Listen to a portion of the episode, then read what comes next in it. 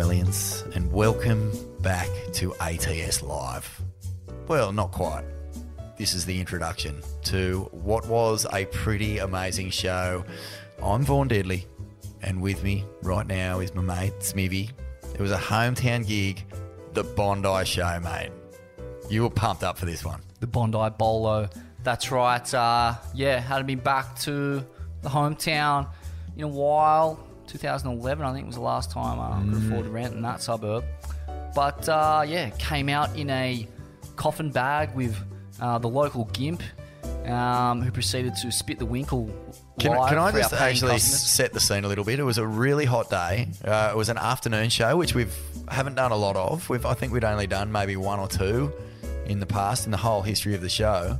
And uh, we rocked up, and it was at Bondi Bowls Club, and that's a throwback joint, isn't Mm. it? It, it was just seething. There were so many swellians there, and it was a a really the room felt alive with anticipation. And um, you were actually backstage around the back of the uh, the club with about how many mates? Eight or so. Something like that, yeah. And you got put inside a board bag with another mate of yours. And as the music started, you got carried in on top of all these hands down the middle aisle. All the Swellians were like, What is going on here? No one knew that you were inside the bag. And you got put on the ground and you popped up on one side, and then your mate's bum pops up on the other side, and he just spits the winkle all over your face. Yeah, in uh, it was actually all set to the theme song Gath. Ah. and I was wearing a gaff, and uh, as Freddie Mercury hit that high note, uh, out came the water from old mate's uh, orifice into my mouth and all over my eyes. I don't think I've seen anything like it, mate. It was a throwback to the glory days of Bondi surfing, right? Yes, ITN in the nude board riders, and if, oh, man, I was so stoked to have uh, the panel we did that day. Like, I mean, as I said, you know, you, you couldn't have a show uh, going into Southside folklore without a bra boy on there, and, and Richie Vaculik is uh, just one of the absolute gents from that part of the world. You know, blue collar. Uh, he's represented, uh, you know, his local rugby league team. He's grown up surfing. He's fought uh, at Yeah. the highest level in the UFC, and he's just a, a classic knockabout character. Uh, And it was- Richard Cram, the bookend, Yeah. uh, and Credo in the middle. Yeah, man, it was a Classic- classic, Arvo. The stories in this, the folklore, is uh, completely iconic. You Yeah. know, Sydney, the Sydney surf scene. It is where the big smoke meets the sea. It's the inner city. It's a quite a unique culture uh, within Australia and even globally. There's not that many cities with world class surf, is there? Nah, and um, I think there's two things that uh, you know stand out for me from this show. The first one was that by the end of it, I was hammered. I got really boozed because you were like taking control of this one because of the hometown vibes, and I was just sitting back enjoying the show like everyone else, mate. It was awesome. But then, as I was leaving the bowling club, I turned around and the last thing I saw was a bloke smoking a durry out the eye of his dick, and I thought, well, that pretty much sums up Bondi for you. Well played, Scum Valley's finest. Represent. As always, Ain't That Swell Live is brought to you by the good crew at Billabong. Backing us all the way, Smithy. And this episode in particular is brought to you by Graphene, which is in the new Bong suits, all the new wetties, full of this wonderful material called graphene. It is the toughest substance on the face of the earth and one of the best heat conductors going. And cop this. Billabong are the only suits repping it. Billabong Wetties, only suits with graphene, flexible, heat conductive, tough as nails. Get it into your swellians. Let's on with the show.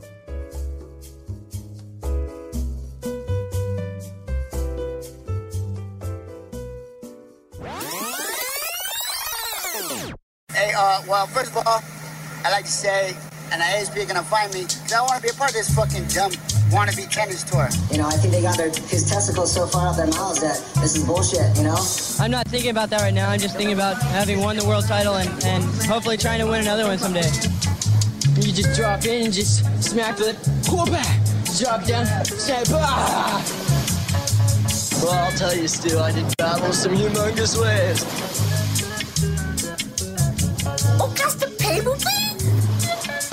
Surf looks good, Alvin. Not bad. Ain't That Swell with Jed and Vaughn. Oh, those guys are back. Get a haircut. Yes, shred heads, wax heads, kooks and barneys. Welcome to Ain't That Swell, the radio show dedicated to cutting fucking sick. I'm your host for this evening, Scum Valley's finest himself, the punch drunk pikey, the two-time Gold Cone Piece award-winning surf journalist, the Sultan of psilocybin, Smithy. Smithy, everybody!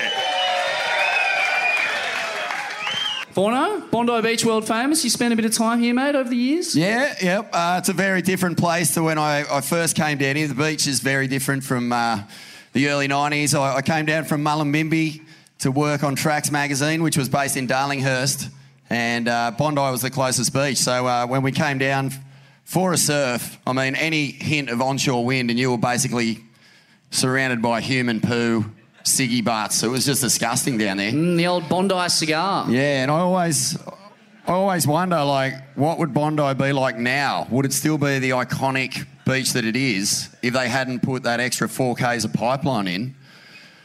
But I know one thing for sure: the Aquabumps calendar would look a lot fucking different. be like February. Here's a nutty piece of excrement that washed up in front of the pavilion. but yeah, I don't know. It's just uh, it's changed a lot. Uh, but to be honest, mate, I didn't spend a whole lot of time surfing at Bondi. Uh, Bondi was the place I came to party. Uh, the goons often played at the beach road, and yeah, man, I think I spent way more time in the Dunnies at White Revolver with the Modern Collective than I did actually surfing. but you know, you grow older, you make better life decisions, sort of. Yeah, I've always wondered what brought people here. Like the second I could, I got the fuck out of here. It was such an annoying place, man. I swear to God, like just I've never understood it. As a surfer, it just makes no sense whatsoever to live here. You basically got this this torturous rip bowl full of fucking Mossad agents ready to turn you into a human pretzel. And uh, I mean, fuck, like. Yeah, just I mean, I had some of the best times of my life, but a lot of the worst times of my life here too, man. Like, fuck, I was a, a bit of a wayward degenerate at times, as uh, as many of us tend to turn out here. Uh, I'm not sure if you could tell that by the opener to the show, but um, yeah, man, I think I first arrived here in the mid '90s. Went down to Elsie's surf store on the Campbell uh, corner, Campbell Parade, and uh, Gould Street there. And you know, just to paint the scene, Elsie was just like the original inner city surfing anti-hero. He, I think he was the only Australian to ever ride for Dahui, uh, and he had the license actually to sell Dahui products all through Australasia. But that kind of fucking went up in a blizzard of cocaine and heroin, and um, I think uh, fucking Fast Eddie even sent a few of the boys to uh, even the Ledger. But um, man, great surf shop. You know, I just remember the fucking speed freak iconography, the the kind of day glow, uh, real funky like '90s. Fresh Prince of Bel Air stees. Um, I mean, I think that's the thing about Bondi too. You know, this is this is where the big smoke meets the sea. It's not like people aren't getting around with flares and long blonde hair and that uh, you know straw hats, that country soul feeling. People here, the surface here, work on the wharves. They box, they play rugby league. Uh, they're probably more likely to dress in Adidas and look like Keith from the Prodigy.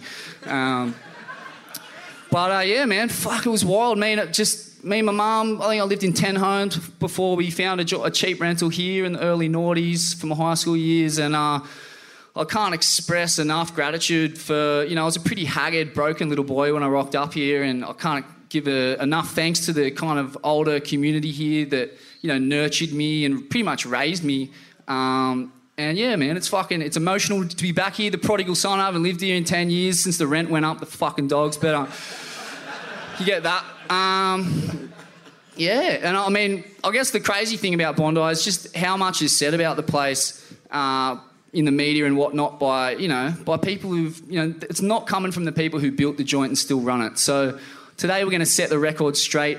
We're going to go uh, deep into some South Side underground folklore, and we've got two of the fucking best to take us through it, mate. Richie Cram, the Cram back, the Red back, and uh, Richie Vaculik. Um, so, I mean, we, you'd have to have a bra boy on the panel, man, to talk proper South Side underground folklore, and I'm looking forward to it, Vorno. And we also, oh, mate, that's going to be unreal. We've also got another special guest who we'll get up in a minute. But before we get into things, Smithy, just want to give a shout out to the uh, sponsors who made this happen. Can we get a round of applause for Billabong for supporting the fucking Swellian cause right from day one? It's a risky thing. It's a risky thing to attach your brand to this, this shit show, I tell you. They were with us from the word go. Uh, Kustom footwear have come on board as well. Neither of us are wearing it, but we're gonna we're gonna get some. Oh, it's good stuff. Uh, Child Sunnies, Tim's in the room. Timmy, where are you? The official eyewear of the Swellians. Thanks very much, mate. Love the shades and uh, Rode Mics. These things that we talk into, they've been looking after us at well. Let's get stuck into it. Uh, our first guest, gee whiz, he's been on the show once before. He actually came on the very first ever Ain't That Swell live and his performance made him a fucking instant cult classic favourite with everyone who saw it. Let's welcome him to the stage. Creed Fuckpots McTaggart, get him up here.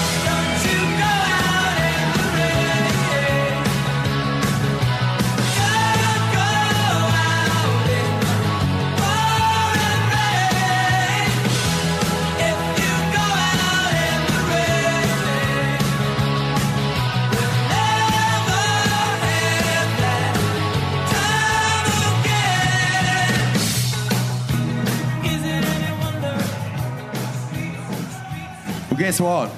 We can't find Creed. That's how this show works. You, you've spent, what, a good half hour planning it in the lead up to the show, and then everything goes fucking pear shaped. Maybe can someone go out past the kitchen and knock on my panel van? He might be lunging Hong Kongs out the back there. no, I'm not joking. All right, Stevie, he's coming. Here he is. Let's get him up here. Yeah, Now, buddy, uh, we were just mentioning before that uh, your first appearance on Ain't That Swell was an extremely memorable one. Uh, are we going to see something similar today? Uh, I can't even remember it really, to be honest. I was uh, a little bit drank, but um, yeah, it's good. Good. I've heard heaps about it from other people, and um, Any blowback from Potts? yeah, I saw Potts. oh, no way. yeah, I saw Potts. I saw him in um, where did I see him in uh, Medan. Oh, wow. Yeah, Medan. Little fucking jungle death Of all places, I've seen him in fucking Medan. and um, I was going to Simeulue, and I think he was going to Talos, and we were having a couple beers uh, with the Billabong lads at this like hotel, and and um, and then all of a sudden, fucking Potts walks in, and I was like, whoa! And I was sitting next to like. Bo Edwards, like the team manager of Billabong, and I think he's like mates with him or something. And I don't know, I was just sitting there and and he came over and I was just like sitting there. I was like, kind of, I don't know. I wasn't really doing it. I was kind of confused that he was there. And I was just like, whoa. And then he just kind of got staunched out and bailed. And I was like, whoa, it's kind of cool. And then I think I won. so yeah, fuck pots. Uh, listen, man. No, he's a good bloke. He is a good bloke. I, I love him. He's actually a fucking legend. He is a really good bloke, and he he's fucking yeah, lovely man. Yeah, but people are allowed to beef too. Like fuck. Yeah, yeah, I'm not saying that, you know, I'm not saying we people Yeah, don't no, beef. for saying he's a sure. good bloke. I'm Like, backing him. Beefs are half the fun Heavily. of fucking this whole caper. Yeah, no, totally. He's yeah, fuck him. But like, the, like I, I always get asked the question like, or like, would you ever like go, like try to get on the tour or something? And I'm like, nah, like no way. Like, but maybe like back in the day when Potts was on, like that would have been sick. We probably would have been best mates. I reckon he would Well, maybe like they were fucking pretty mad cuntish back in the day. Like there's some psycho like paddle battles and elbows to the head. We had uh, Terry Richo on the podcast last night, the old school gong legend. Fuck, that was a good show, Vaughn, down there in the Iconic. gong blue collar zone, and uh, he was talking about actually having a heat with Potts back in the day, and uh, you know Potts' manager Peter Manstead just basically feeding it to Richo, like in earshot of him, going, like, look at this old prick. You got this prick, mate. And Richo got out there in the heat and was like, old prick, eh? And just gave him a bit of a Spanish bow to the back of the head, bit of an elbow to the back of Potts' head in the heat, fully rattled his cage. Yeah, he deserved it. Hey, mate, um, look, the, this month uh, or the last couple of months, fuck, it's been wonderful to see the three three clips in my mind that showed a new side of you. Like the surfing was uh, amazing. There was the Fun Boys clip first of all with some uh, incredible local footage. Then there was the Colt clip that we uh, just saw some clips from, and and also the Billy's clip that came out. Are you just loving your surfing at the moment, or, or what's going on? Because you're fucking ripping, mate. Oh, thanks, man. I don't That's all right, know. I don't think I've ever. ever thanks, man. Love you, man. I don't know. I don't think I've ever. Like, I don't think I changed, or I just started riding different boards and got excited about that, maybe. And You I was ride- pretty lucky. Like I went. Normally, I go on trips and I just get skunked, and I'm like, fuck. I just get pissed, and then this time I just went on a couple trips and it was cooking, and I was like, hey. You know, I don't know. It's simple as that. But what about the boards are longer, right? You're riding longer boards. Yeah. Do you think there's a trend coming? Because I mean, everyone's been on short, sh- probably two shorter boards for a pretty long time. Everyone Yeah. went super short. Yeah. Do you reckon we're going to start seeing, you know, some uh, longer boards start coming back into quibs? Yeah, well, those Kelly boards are fucked. they just look gross. Like even if he does something good, you're like, oh, if only he was on a six one or something. You Yeah. know, like nothing. Like Kelly's one of my favorite surfers, obviously, and like. I watched all his early movies and all those early Taylor Steele movies, and fuck, he's the man. What was your favourite? Kelly section, maybe Good Times or and and why? Because he was uh, he was just riding like better boards and like I don't know that like the longer boards just make you not surf shit because you don't tic tac and slide out and fucking do wacky shit. You just you just do cutties and it's good. You know, like, I don't know. Like I, I feel like that. I don't know. I, I used to ride Hayden's boards for ages, and they went really good for like a certain type of surfing that you can do. But um, yeah, I don't know. I just started watching heaps of pots, and I was like, I just wanted to get more rail game. And That know. fucking irony on a level I can't even believe. Watching heaps of pots. Hey, um, it's a good segue though. Like, what's what sort of surfing is exciting you? You know, if, Oh, if, if you if you were sort of like you said, then uh, Hayden boards worked for you in a, cert, a certain type of Yeah. surfing. Yeah, they go good. What Like- sort of surfing is making you sort of because you're a young man, and all of us hope that our best surfing is ahead of us. Your best surfing is definitely ahead of you. What's exciting you about sort of the future and where you can take it? Um, I don't know. I just want to, yeah, just, just keep working with Rod Dahlberg and get some more boards off him. Fuck and- yeah, Rod. Yeah, Yeah, Rod. Rod. Oh, the skins, mate. He's the man. so good. And uh, Bo Foster, he's been shaping with uh, Andrew Kidman at Big Sky HQ up in Uki and um, been getting some good boards off him. And I don't know, just try different boards. And that's all I really get excited about now. Yeah, just get excited about boards. And talk to us about this clip, man. Like, um, you know, where did you really score? Like memorable trips from putting this together? Yeah, well, the first section was pretty uh, just West Oz, which is like where I grew up, and the waves are fucking really good there, and you know whatever. But um, and then we went to Lakey Peak and got uh, got periscopes really good. The right just down from the peak, and um, yeah, I don't know. We went there. We, I like.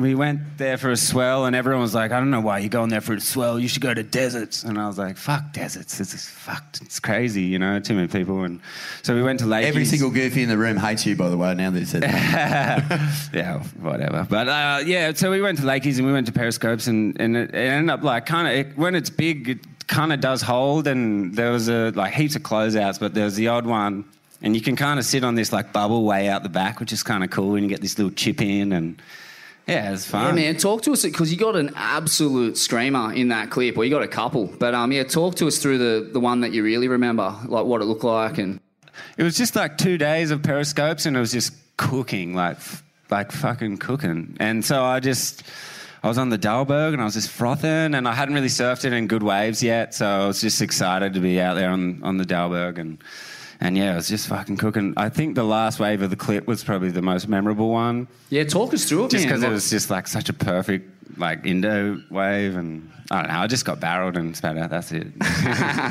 Whatever. But yeah, it was sick. It was fucking cool. And uh, Tom Jennings shot most of it, and Baron Hall and um, Joe G put it together. And yeah, I was really stoked with how it came out, and can't thank those guys enough for fucking giving me some time to you know to, to make it what it was. They they worked so hard at it, so it's really cool. We were talking to Lowy last night. We, we showed a 10 point ride that he got a pipeline, and Jed's asking him, he's going, What's it like inside that thing, mate? What's it like inside a 10 point ride at pipeline when you're just getting so coned off your dial you can't even believe it? And he goes, I don't know, mate. I had my eyes closed the whole time. It- it- like when you're in those pits, He's so what- what- what's eh? going through your mind, mate? Yeah, like because Jed always pushes people on this, and no one's given us a good answer yet. It's like, what what do you see? What is your mind doing? Are you thinking about stuff? I reckon, what's going like, on? for me, like I, I always watch like the searching for Tom Curren and that iconic one he got a backdoor, and I just like if I can ever get a wave just like close to as good as that wave, and that's like then I'm then I'm sweat. You know, that's like all I want to do is get a wave like that and ride it like he rides it. You know, because he's the best surfer I've ever lived. I reckon. Perfect, perfect. You can't argue with that. Now, uh, are we going to go into story time with Credo? Because we know you're a special for telling us a fucking ripper yarn, man. Oh no, Yarn king. I go on and forget about what I'm No, no, talking about. they're epic. I love it. It's a real journey. Um, Yeah. what do you think? What, what uh, I I understand you spent a bit of time with with the the Detroit punk rock king himself, Iggy Pop. Oh, Detroit, yeah. is it Michigan? Is that, is that the zone? Yeah. I think so. That's crazy. What's Iggy Pop like? Is he is he normal? Yeah, I don't know what normal means, by the way, know. but is he? What's his head like? He was super cool. It was actually really funny. Like this house that we were, that we did this shoot in. I'd never met him before, and um, Billabong had organised to do this photo shoot in Malibu at like some rich dude's mansion, and um, and we rocked up, and this guy who like owned the house was like this Indian guy, and I think his dad was uh, like a, a prince or something, or he's, he's really loaded. But his the son, like the, this dude, his name was Raza, and he was just so fucked up. And it was like eight in the morning, and he's like in this leather jacket and like Quiksilver uh, board shorts and cowboy boots, and he's just like sweating and coke residue around his nose and like we walked in and we were just like whoa and he's like yeah man like uh I, uh, you know, I know David Bowie. David Bowie, like, taught me how to sing and, uh, and you know, like, uh, all this shit. And I was like, whoa, this guy's crazy. And, and then all the Billabong guys started tripping out. They're like, we got to hide this guy. And they took him d- down to like his second little house. Like, they're so fucking rich. They got two houses and shit. And he went down to the second house, and like some dude had to like babysit this guy, and he invited like he must have gone out like the night before in LA or something, and invited like heaps of people over because he's like, yeah, Iggy's coming over tomorrow, you know, like for a barbecue, like come over, like you know, whatever, and and um, so all these people started rocking up, and all these strippers, and like, and so like all these Billabong dudes had to like fuck, like get rid of all these people because this guy was just like ruining the shoot. And it was a trippy experience but um yeah iggy was a really cool guy. Um just like uh way normal than like more normal than you think he would be. Like really more like interested in what you do rather than talking about himself i guess like he was just like like so you get like like what's that when you like go into the wave and you and you come out like what like what's that like and he was just tripping out and i was just So he's exactly like me and Jed then. Pretty Yeah. much, yeah. Yeah, Fair enough. It was played, trippy, and I was like describing to Iggy Pop what's it like to get barreled, and I, was, I don't know, it was surreal. And but yeah, he was super cool. He's really smart. Like he was saying all these words I didn't know what they meant and shit, and I was like, whoa. And he's like, yeah, he like he got sober I think like ten years ago, and he's like been sober and. Yeah, he's like he's fucking doing good. He's like 72 now, and he's still playing shows and shit. Like- And then your your band Wash got to play with him in Hawaii. That yeah, that was trippy. that's crazy, man. Like, how was that night in sort of just the scheme of your life? Were you just tripping the whole time? that was like I don't know. It was sick. It was so sick, but it was like the most nerve wracking thing I've ever done my whole life. Like to learn, like I'm a terrible musician and can't play guitar to save my life, and we had to learn fucking a couple songs, but we didn't even know that we were going to play with him. It was kind of like maybe it would happen if you like. You know, I don't know, sucked him off and he would like let you play, yeah. And I was like, I don't know. And then anyway, he fucking ended up just jumping up. And we luckily, like, we were meant to like do a bunch of like rehearsals the night before and like, yeah, we got this song like Search and Destroy. Um, Innocent. No, what was it? Search and Destroy, Raw Power, and um, The Passenger. That was the three. And we were like, all right, we'll do it. And we rented, we like called up this guy in. Um, in Honolulu, and he had like a jam space and shit. And we're like, "Can we come and you know practice?" And he's like, "Yeah, yeah, come on." And so we drove all the way into fucking Honolulu, and we got there, and the guy didn't have a drum kit. And he's like, "Oh, you don't have a drum kit?" And I was like, "No, we're from Australia. We didn't bring a drum kit with us." And he's like, "Oh." And he's like, "Oh, well, there's a strip club next door. I'll buy a beer." And I was like, "All right." And we went and we went to this strip club, and they had a jukebox there with every Iggy Pop song on it, like everyone, like innocent, all the like, like the like. Like ones that don't even, you know, people know about. And I was like, fuck. So we just ended up getting pissed at the strip club and like listening to Iggy Pop. And then the next morning we woke up and we are like, fuck, what are we going to do? And so we ended up just having like this acoustic jam with like to these Iggy songs, and then yeah, it ended up happening, and somehow we pulled it off. Yeah, I never th- I thought it was going to happen or anything. Like, yeah, yeah, you must pinch yourself, man. Like you're a kid from the sticks. You're from Margs. Like, did you ever think that one day you'd be fucking No. jamming with Iggy Pop, man? No. It's mind-boggling. It's the gravity of that. So mega. Yeah, it's crazy. Um, I had like his poster like above my bed too, like the Iggy Pop and the Stooges, where he's looking all crazy, and, he's, and I was like, yeah, it was fucking weird. It was crazy. It was. Uh, he's the man, and like it all happened because of Billabong, and thanks Billabong, and you know whatever. It was. It was really crazy. The best experience of my life. It was crazy.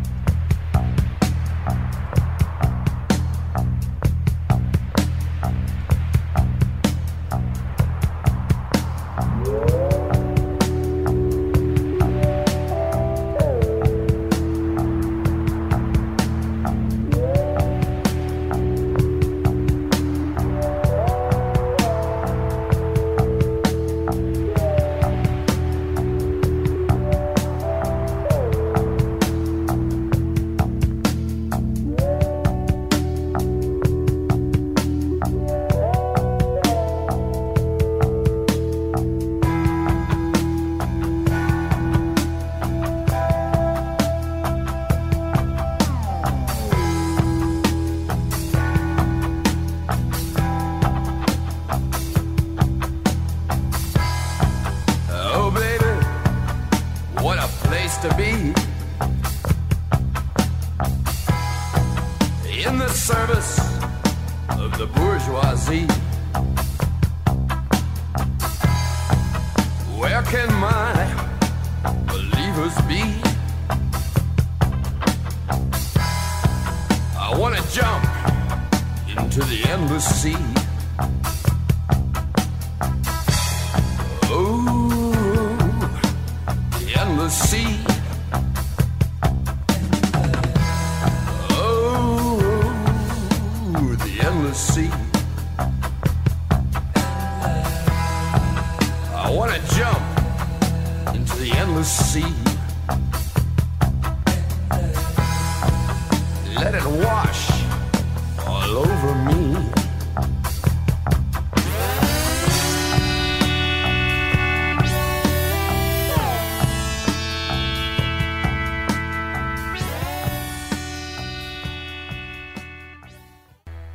Your music because man like incinerate that's one of the tracks off uh, you, you put out a little ep right five track thing or whatever Yeah, yeah. incinerate's fucked up like your music's like it? mental yeah you, Oh, I, I know you like put yourself down on that a bit but yeah man it's I mental don't know. Yeah, it's just good. It's good to be able to like um, just be able to play music and good way to get shit out of your mind and yeah what not sort- on other people, you know. So it's good. yeah yeah i was going to ask you what sort it's like pretty therapeutic cathartic for you huh Yeah, yeah. It gets me. Yeah, I just like lock myself in my room and just tap into my little zone and I don't know, write some bullshit and yeah, it's fun. It's sick. I like it. Me and Noah actually just um, we just like got our own little recording studio now. So we like it's, it's a makeshift little shitty studio, but it's sick. So we can just make our own tunes and fire it up. You gonna put anything out anytime soon? Oh yeah, I got like a little EP coming out soon. Yeah, I've been working on this EP, you know. no, I don't know. Yeah, there's some, some a little something coming. Mad. Yeah, I guess uh, time to bring up our first guest. He's one of Australia's all-time sporting hellmen, a tube pig slab fiend extraordinaire who's clocked up tons of vision. He's fought at the highest level in the Ultimate Fighting Championship, and he also survived the early naughties in Maroubra, which were absolutely fucking psycho. Welcome to the stage, Richie Vaculik.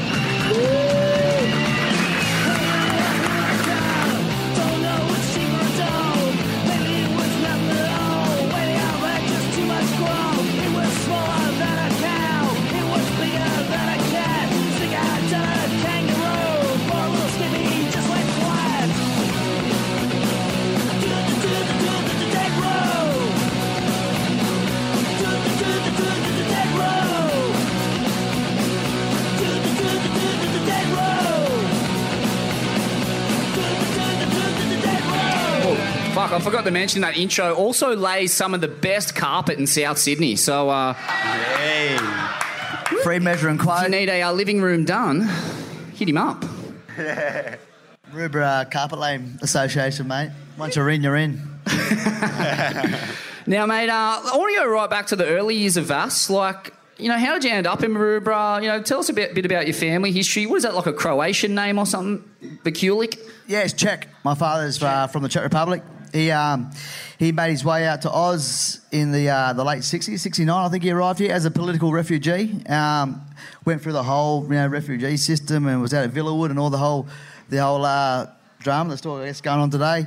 My mum's a pom from Manchester, and um, they just met out here in the early 70s and. Um, Eventually created a little Vass and uh, my older sister Petra and and um, yeah, me, me young man couldn't make believe his luck when he was flying into Sydney and looking down at Coogee and you know the beaches like you know, from what he sort of got out of, you know, it was like, fuck, how good's this? He was, he was a few tinnies deep. He, he's a brewer by trade, so he, he, um, he can put a couple away and he made the most of those free drinks on the plane.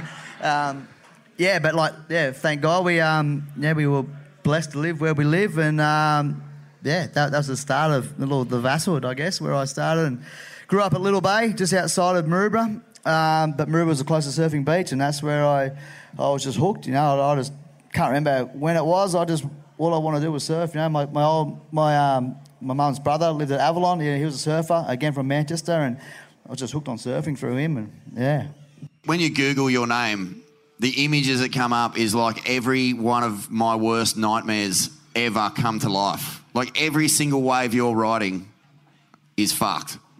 every single one. I thought you were talking about a couple of images, the, the, the donkey head and and uh, nothing else. But When did you like start to feel that you know just these waves were something that you wanted to have in your life? Most of us don't really feel like that, mate. Mate, I, to be honest, I think it, it was all probably birthed from a little bit of small man syndrome. You know, like I, I, almost everything I got into in my life was, you know, probably stems back to that. Just uh, maybe having a little chip on my shoulder that I can do whatever the, the bigger blokes did or the older blokes can do. I, you know, I can still hold my own. And um, but then again, the environment I grew up with, you know, like Koby Abberton, Jai Abberton, Sunny Abberton, all those my my um, you know my, my idols, like Wayne, all these guys, and their their passion was big wave surfing. then um, you know, my, best mates, Mark Matthews, was you know cl- close to my age, and again was under the wing of Koby and kind of led the way of you know what was possible if you want to try and chase big waves. And I was just very lucky to have those guys take me under their wing and and um, yeah, I you know, just a sucker for peer pressure. I want to impress my mates, and if you know you said you won't, then I'll just put my head down and paddle and. Um, yeah, I know. I just enjoyed it. I was hooked, and you know, I guess the flip side is that you know every now and then you make one, and it makes it all worthwhile. Yeah, man. Fucking Koby, like uh, in the early noughties, late 90s, like he was pretty much the man in Australian surfing. He was like a full pioneer of so many psycho slabs. Uh, how much of a rocket did that put up everyone at the beach?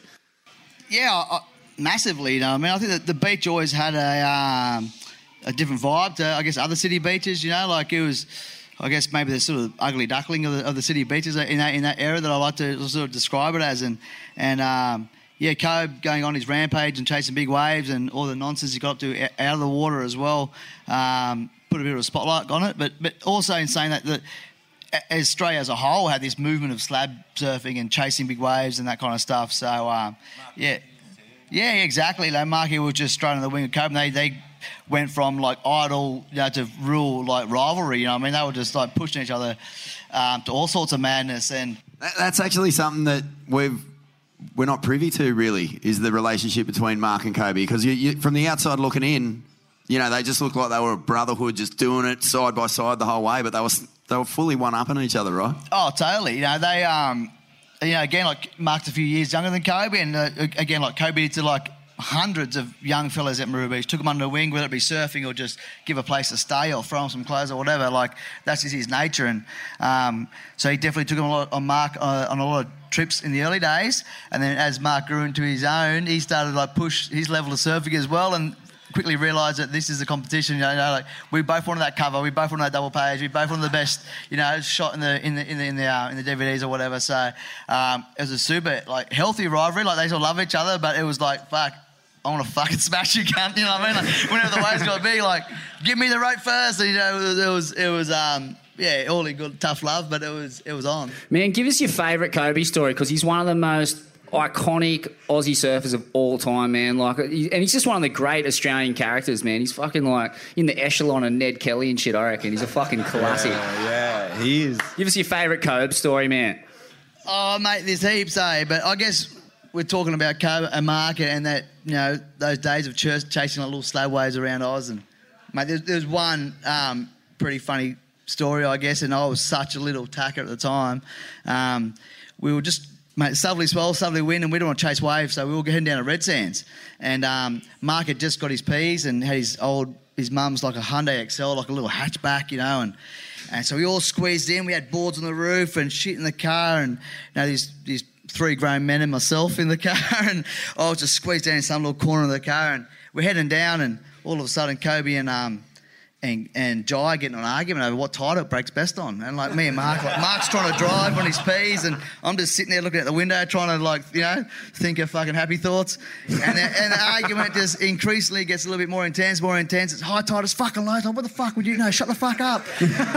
to the point where Jai just fucking loses his mind so much. We're going like 100 down the highway. He pulls the fucking handbrake while Mark's driving. And we just start spinning in this little Hyundai Excel till we hit the gutter and go up into like an embankment. And I've just put my head in my lap as if it's not happening. as Oh we're spinning, he's jumped over, just, mate, laying into Koby. Koby's trying to fight him back, bite him. mate, I was totally oblivious to this, but fucking knives now started falling out of people's pockets. Like, it was like, what the fuck's going on? Then we end up in the embankment, all on four wheels again, and um, and fucking the cops pull up, and and these other people pull up thinking they're to pull dead bodies out of the car or whatnot, and then it's just Koby and Jai jump out the car, wanting to carry on, but they they realise the police are there or whatever, and they calm it down, and just oh, we just you know, lost control of the car, and and just try to mellow it out, but it was just yeah, it was just an intense little moment where the, these two, I could see it was Koby was at that age where he was, um, I guess, didn't want to be the younger brother anymore. wanted to like, argue back a bit with Jai, and Jai was still adamant that he was the older brother, and what I say goes, and it just took off, and it was just, uh, uh, yeah, pretty crazy know. But yeah, there's, there's been plenty of wild times with Koby. Um, but yeah, it was just a, a funny one, just you know, on those early days of chasing waves when poor Marky Matthews took his mum's car for a little surf trip down the coast. uh, we we're, we're doing pirouettes down Bulli Bends. and uh, I just couldn't believe it. I just had my head so tucked down that bloody uh, underneath the seat. Yeah, you're in safety position, like Yeah. it says in those uh, airport brochures, you know? Yeah, exactly. yeah, yeah. That- maybe that's what just muscle memory kicked in, just do that motion, and Can you- you know, it was funny. Then we all have a good surf out Red Sands. Um, I Can can't you remember what imagine- tide it was, but it doesn't fucking matter. we all survived. Yeah, I got, it I got uh, a bit of a story about Koby. I've only met him once, and um, I was only I was like 14, and remember when we went to J Bay when I was like really Yeah, young, yeah, and man, I, yeah, that's that the first time I met you. Yeah, yeah, yeah. I was like little peach fuzz on 14 your or face. with- 15 or with a something. Chalk top neck tan. Yeah, I remember.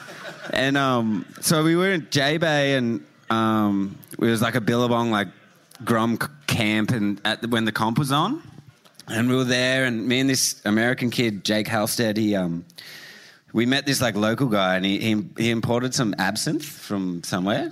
And Always good. Yeah, and we were like little kids, and we were like, I don't even know what that is, and and he's like, yeah, have some, and we were like, yeah, and so we just like sculled this, like I don't think we had the whole bottle, but we had quite a bit, and we got so fucked up, and we ended up going to like a like a little monster party that was around the comp, like at this like little bar club thing in J Bay. And I got there and I was just so fucked up. And I just passed out like on the dance floor and just like I was dead. Like I was like, who knows what could have happened to me? and anyway, Ask Harvey fucking- I- Weinstein, man. Yeah, I've never met Koby in my life, and Koby fucking picked me up and chucked me in his car and drove me back to the um, backpackers I was staying at and put me to bed. And I've never met the guy in my whole life. And I was like, anyway, I don't remember any of that. But I, I woke up in the morning and then I went for a surf at J Bay and Koby like paddled up to me and I was like, uh oh. Like, what have I done? He's pretty intimidating. And so I was like, hey, man. And he's like, you all right from last night, mate? And I was like, yeah. He's like, do you know how you got home? And I was like, nah. He's like, I'll tell you. And he like told me. And I was like, whoa. And I was like, thanks so much for that, dude. Like, like, cause you know, shit goes down in South Africa, man. Like, Fucking I could have been fucked, like, literally. 100%. like, fuck. He saved my life and my ass, like, literally.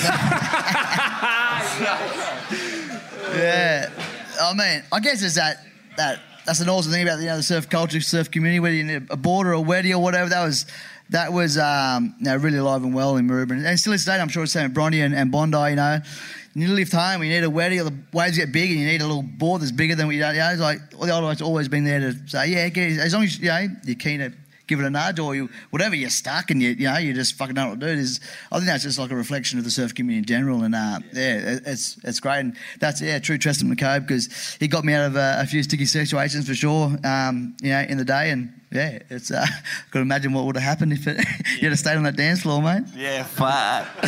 nah, thanks, Koby. Mantle. Well, let's fast forward to uh, the July swell of 2001, which was pretty much my introduction to surfing in a sense. Like, it was the first time I'd seen a proper East Coast low, like six to eight to 10 foot of fucking properly groomed long period swell. And, uh, man, I'll never forget, like, it was, you know, the eastern suburbs flared for the first time in my memory. Uh, I remember Cobes got the cover of tracks at, uh, I think it was Clovelly Bommy, right? Yeah, the Pebble, man. Talk to us about that. Were you surfing that day, or what do you remember of that swell? Because it was so iconic for this part of the world. Yeah, well, uh, like you said, it's just the whole coast lit up, and mate, places you've never seen break ever were just on fire, and um, that's kind of the, the case with the pebble. You know, we surfed the bomby for ages, and when it got big, the left was really good. That used to run into the pebble, and you try and squeak out before it, but never really seen waves break off the pebble, and especially not top to bottom like they were that um, no, that swell, and um, yeah, it was just one of those swells that were just so unlike any other, and it was like, all right, anyone who's you know talk a talk. Now it's time to sort of you know step. it I, I just started my, my carpet laying apprenticeship, and luckily my mate was Fox, who's who, you know, my boss at the time. He's a surfer, an old Maroubra bloke with Jimmy Olsen, all the boys. They're like always is like fuck the surf's good. They always gave me the little leeway to sneak off and have a surf. So they were they actually we actually just barred a job, I forget what it was, and just went and watched the boys surf at the Bommy and.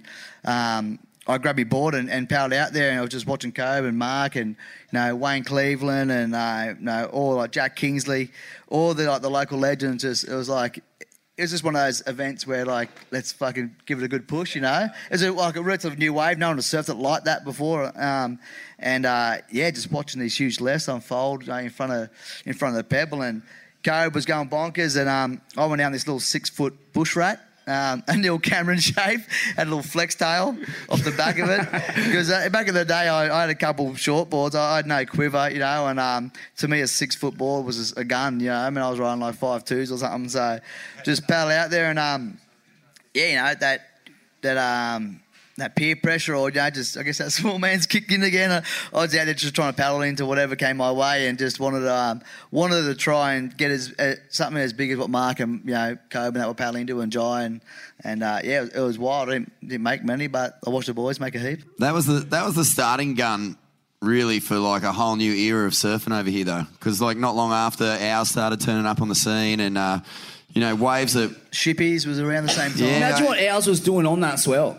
Because you guys didn't know it existed yet, huh? Nah, like, and I, like I said, grew up at Little Bay, so I used to always run around the golf courses catching lizards as a kid, and look across the bay at these these whitewater unfolding on you know, on the southern headland over at Solander, and like it's always talk and this you know, urban myth about waves breaking over there. But you never really took any. Like, everyone just said, "Nah, they're not rideable." And then until the bodyboarders obviously started surfing it, and we got wind of it, and and then that's I guess the rest is history. But that on that day, it would have been phenomenal for sure. I mean, it was so groomed, and that swell hung around for three days. I mean, it would have been wild. Yeah, can you tell us about discovering the Cape, man? Like the first time that you pulled up there and just saw it fucking churning out crazy orbs. Like, talk to us about that first day, man, the discovery of it. The first day was with Marky Matthews. It was um, we had just got back from WA actually, spending some time down in Margaret's and um, hanging with some people who are pretty close to the bodyboarding community over at Cronulla, and, and we are getting little whispers of the wave they've been surfing over there, and we saw some footage and in some bodyboarder magazines, but they had it as a left, so they had flipped it. So they obviously trying to keep it all secret. And yeah, we quickly recognised you just, you just know what home looks like, you know, the cliff tops and the watercolour and all that kind of stuff. And we had a pretty fair idea where we'd be breaking. And so as soon as we got home, right, the next swell we're gonna you know punch it over there, and it's exactly what we did. And Chalky was just he was so onto it, you know, and it just still is always from someone who could read the forecast to everything just fuck this is what we're doing and I was just the little you know sort of punch drunk car blade following him you know yeah I'm coming and uh, What's wrong with that, mate? and uh, that's where we went over in a little south well it wasn't real big but it was breaking so close to the rocks we were like fuck is that it you reckon he's like that's it mate that's definitely it and because then you just see one just unreal and just spit its guts out. And it was only maybe four foot, like it was small. and It was a bit of south, and it was it was, was no by no means the best day. But we thought, let's jump out, and we had like six sixes and six eights. Like you know, didn't really know what slab surfing was about. We just saw big waves, you ride big boards, and we're um, out there, and we were sitting super wide, and slowly, gradually made our way over to like you know the takeoff zone. Um, yeah, and we realised, yeah, so. You know, sure enough, Marky got one, got spat out of one, and was hooting, and, No the way. vibe picked up a little bit, and we uh, we slowly made our way uh, over onto the reef, and uh, yeah, just just got a, a taste for what odds. You know, it was it was like I said, by no means an, an epic day, but you could see what the wave was doing, and then we were definitely hooked. You know, and just realised that this is the spot that we've been looking in the bodyboarding magazines and seeing footage of. So. Just definitely, uh, we're going to hit us every, at every swell, and, and that's that's how it was. You know? And yeah, we just uh, there's a few like you know just words said between bodyboarders, and then that's how we just, I guess the name popped up. We just said, fuck, it's ours, you know, just been these young cunts who just full of bravado and, you know, testosterone, and, and the surf media ran with it, and that's, and that's, um, that's how it all took off, and we were just there every swell since, yeah. Fucking so wild. I actually saw a couple of the local boogs here today who were surfing it before you guys, and I know I know one of them's absolutely dying inside at the moment. So Yeah. it's all good, mate. Do you know who the first bodyboarder was to surf it? Or like, No, I don't, I know, um, one of the first, uh, Mike Stewart was out there, and, and he was, no, not Mike Stewart, um, the Aussie guy. Ryan Hardy? Or Nah. no? Mitch Rawlings? No, no, well, Thomas Robinson? Matt, Matt- Matt Lamar, Bo Day, there was a couple of it's funny from- because that same crew that used to surf it, we ended up chasing the right with over in WA and doing all these, you know, chasing similar waves. And I still get on like you know with Damien King and all the boys, and you know like all the boys from WA who um you know Mitch Rawlings and all that. As much as we had banter in the surf and they got a bit heated at times, there's a mutual respect there. And what they did, like they used to just travel for weeks on end, living off Maggi noodles to find waves like you know you know, Ron Dogs or, you know, waves around Cyclops, and they were, they were hardcore, you know, and then we were, we were just like the little, um, the vultures hang around to sniff out what they had found and try and swoop, you know. And, yeah. It's crazy. Like the bodyboarders have pioneered pretty much every slab over Australia. Like literally every slab. It's like and and they go on these crazy missions where they're just like we know these lads that like they buy like a five hundred dollar car and they drive it like from the east coast to the west coast. And they're just like six of them in there, and they're just so keen, and they're just all off some always like, the first one A the story wave. they've heard off an ab diver about a wave that Yeah. broke off near this, near this crooked tree and a boulder. cool. You know, and they'd Cool, go and chase it Yeah. and spend weeks there, and they'd, they'd find it, They it. do, man. They're so cool. So fucking lot of respect to them. Oh man, and man, that was like the start of such a wild time for Maroubra and just South Sydney in general. Like so much went down in such a few short years there.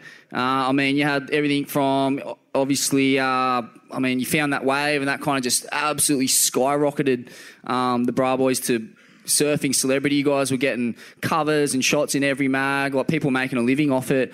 Uh, and then obviously after that, there was the, the shooting of Heinzie, Jai Abberton getting in all that strife and uh, that kind of fucking. That. Uh,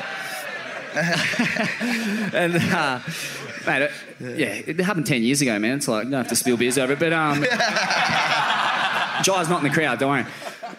But uh, I mean, obviously that you know brought a lot of people under a lot of scrutiny. Uh, I mean, and then fuck, you had like coming up hot on the heels of that, you had the Cronulla riots, and it felt like the whole area was teetering on the edge of a, a civil war for a period when the fucking Comancheros were getting involved and all that shit. It was so wild. I was, you know, I was 18, 19 at that point in time, and it was just a wild time. Um, yeah, man. What like you know, it's kind of surreal looking back on it all. Really, don't you reckon? Eh, mate, Taylor. Yeah, you pretty much nipped in the bud. And it's, it is surreal, especially now to see how the, the place is now, and just how the whole area is now, how it's changed. And yeah, when you're in amongst that time when it was all happening, you're kind of just caught up in the madness, and we're like, fuck, I didn't really give a fuck, and we're just like rolling with it, and it felt the norm, you know. And until obviously you're, like 10, 15 years removed, and look back, and go, fuck, that was wild. Like, I can't believe that shit was going on, you know.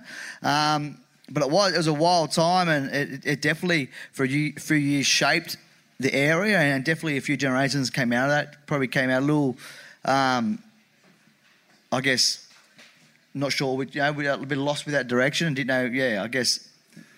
Oh well, you didn't do nothing wrong. I mean, it was like the you, you guys kind of got brought into this seething race right that, that you had nothing to do with. Yeah, and I just like they- I think maybe they lost what they actually wanted to do. You know, the actual goals and ambitions, but just got caught up in the madness and like you know got caught up in that fucking attitude and you know made crazy young decisions as we all do as young fellas and women. Anyway, regardless of the environment you grew up in, but it was it was a pretty testosterone charged environment, say Mm. the least, and then with all the madness that going about it, to to navigate your way through that as a young fella was was, difficult, you know. Mm. Um, and yeah, a lot of us made silly mistakes, myself included. But it was a wild time, and and um, yeah, thank God that um we've all sort of got through it and can look back at it now and like you know take, learn lessons from it. And yeah, yeah, we're all just a little bit punch drunk. It's all good. yeah, well, the doco when that came out and, and the, the, you know, the, the notoriety and and uh, attention that brought, and obviously like the acclaim, it won heaps of awards and went you know global and highest grossing Cove- Australian documentary of all time. I'm pretty Yes. sure. Like it So- fucking just Exactly, and, at and the box Koby being yes, matey,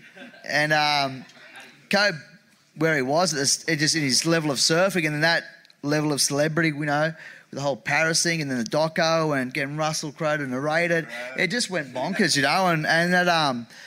It, it did it, like it, it- that, that ripple back effect to Maroubra just in the, you know, the local community and shit was getting weird and all kinds of crazy stuff. But it was uh, What was the weirdest it got?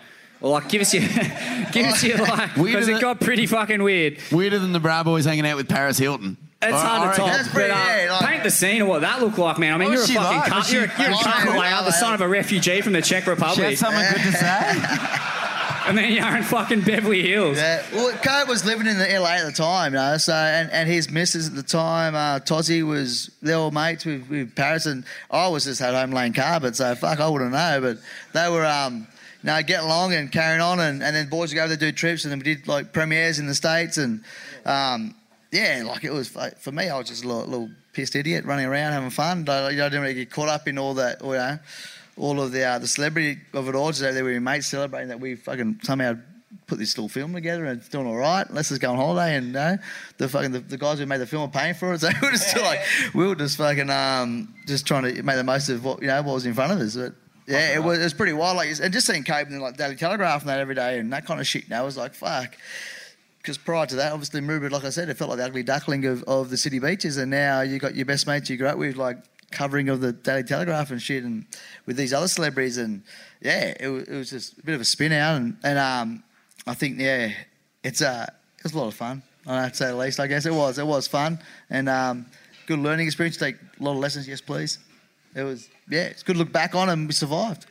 Fuck yeah, fuck it was wild, man. Such a wild time. I was, I was uh, playing football down there at Maroubra actually at the time, and I can remember a week after the Cronulla riots, uh, having to go play a game at fucking Villawood versus Kingsgrove. They were like this team of fucking giant, jacked Lebanese characters, and uh, cop cars parked around the ground, just fucking roided up concreters in skull caps and Islamic garb on the sidelines, just going, "Whack him, you there! Whack him! Whack him!" It was uh, It was pretty That's wild. exactly right. And uh, you throw the, the race rights in the mix too. That was such a fucking wild time as well. Like you look back at that, did that really happen ten years ago or twelve years ago? Like that's wild to think that that happened uh, so so recently. You know, and uh, I'll never I forget, man, that night as well. Like uh, when the you know when there was the kind of blowback, there was obviously the, the riot, and then uh, there was the blowback the day later where there was just all yeah, fucking carloads, mate, like fucking pretty much hundreds of people just pouring through Cronulla and coming up the coast, uh, just burning and looting and fucking smashing cars and setting shops on fire and shit. And I'm just you know we're getting texts on our phone going that you they're coming to Bondi, and we're just going fuck, what is this? And I remember at that point too, hearing whispers as well, like just some classic, like old school IRA shit, like, you know, all the, the young Maroubra Groms, like stashing crates full of bricks on the top of fucking, uh, the, you know, shops along Marine Parade there, try, you know, basically just battening down the hatches and preparing to fucking defend the joint. Like that, is that all true? I don't know if, how much that's true, but like, Wow, fuck. they're like Molotovs and everything on the on the top of the rooftops. So they like they went right on with that that whole mentality kicked off. Like I mean, everyone's proud of their home, and to hear that this is going to happen, and obviously it kicked into gear, you know. And and the race watch was a, a funny thing because. You know, like we have in this whole eastern suburbs community, growing up with Lebanese friends from school, Samoans, you know, 100%. Afghanis, you know, English, yeah. Irish, e- every colour and race un- you know, under the sun, and to have it all kick off, and then um, everyone's be proud of their little patch. Go, fuck, I don't care who's fucking coming, but this is our little patch, and this is our home, and we had fucking nothing to do with that ScoMo's shit. mob, mate. Fucking gave us a bad name. It was. It, They it made was a good crazy. comedy movie about it. It Have you was. seen that? that? was a top film. Yeah, it's a good the film. race ride. Oh, mate, Yeah. I was in stitches. It's amazing, eh? Yeah. I watched it on the plane once, and I was Fuck, there was a few other pissing cunts in myself. stitches I after was that like, night this too, is mate. Don't amazing. worry about that. Wow, You should watch it. It's hilarious. It's a good film. Yeah, it's good. What's it called? Race Wars. Fuck, I think it was. I can't remember what it was. It may be race Maybe it wars, was. I can't it remember, was but it's fucking- real good. Can we Google that? No, sorry. Yeah. The link in the show notes.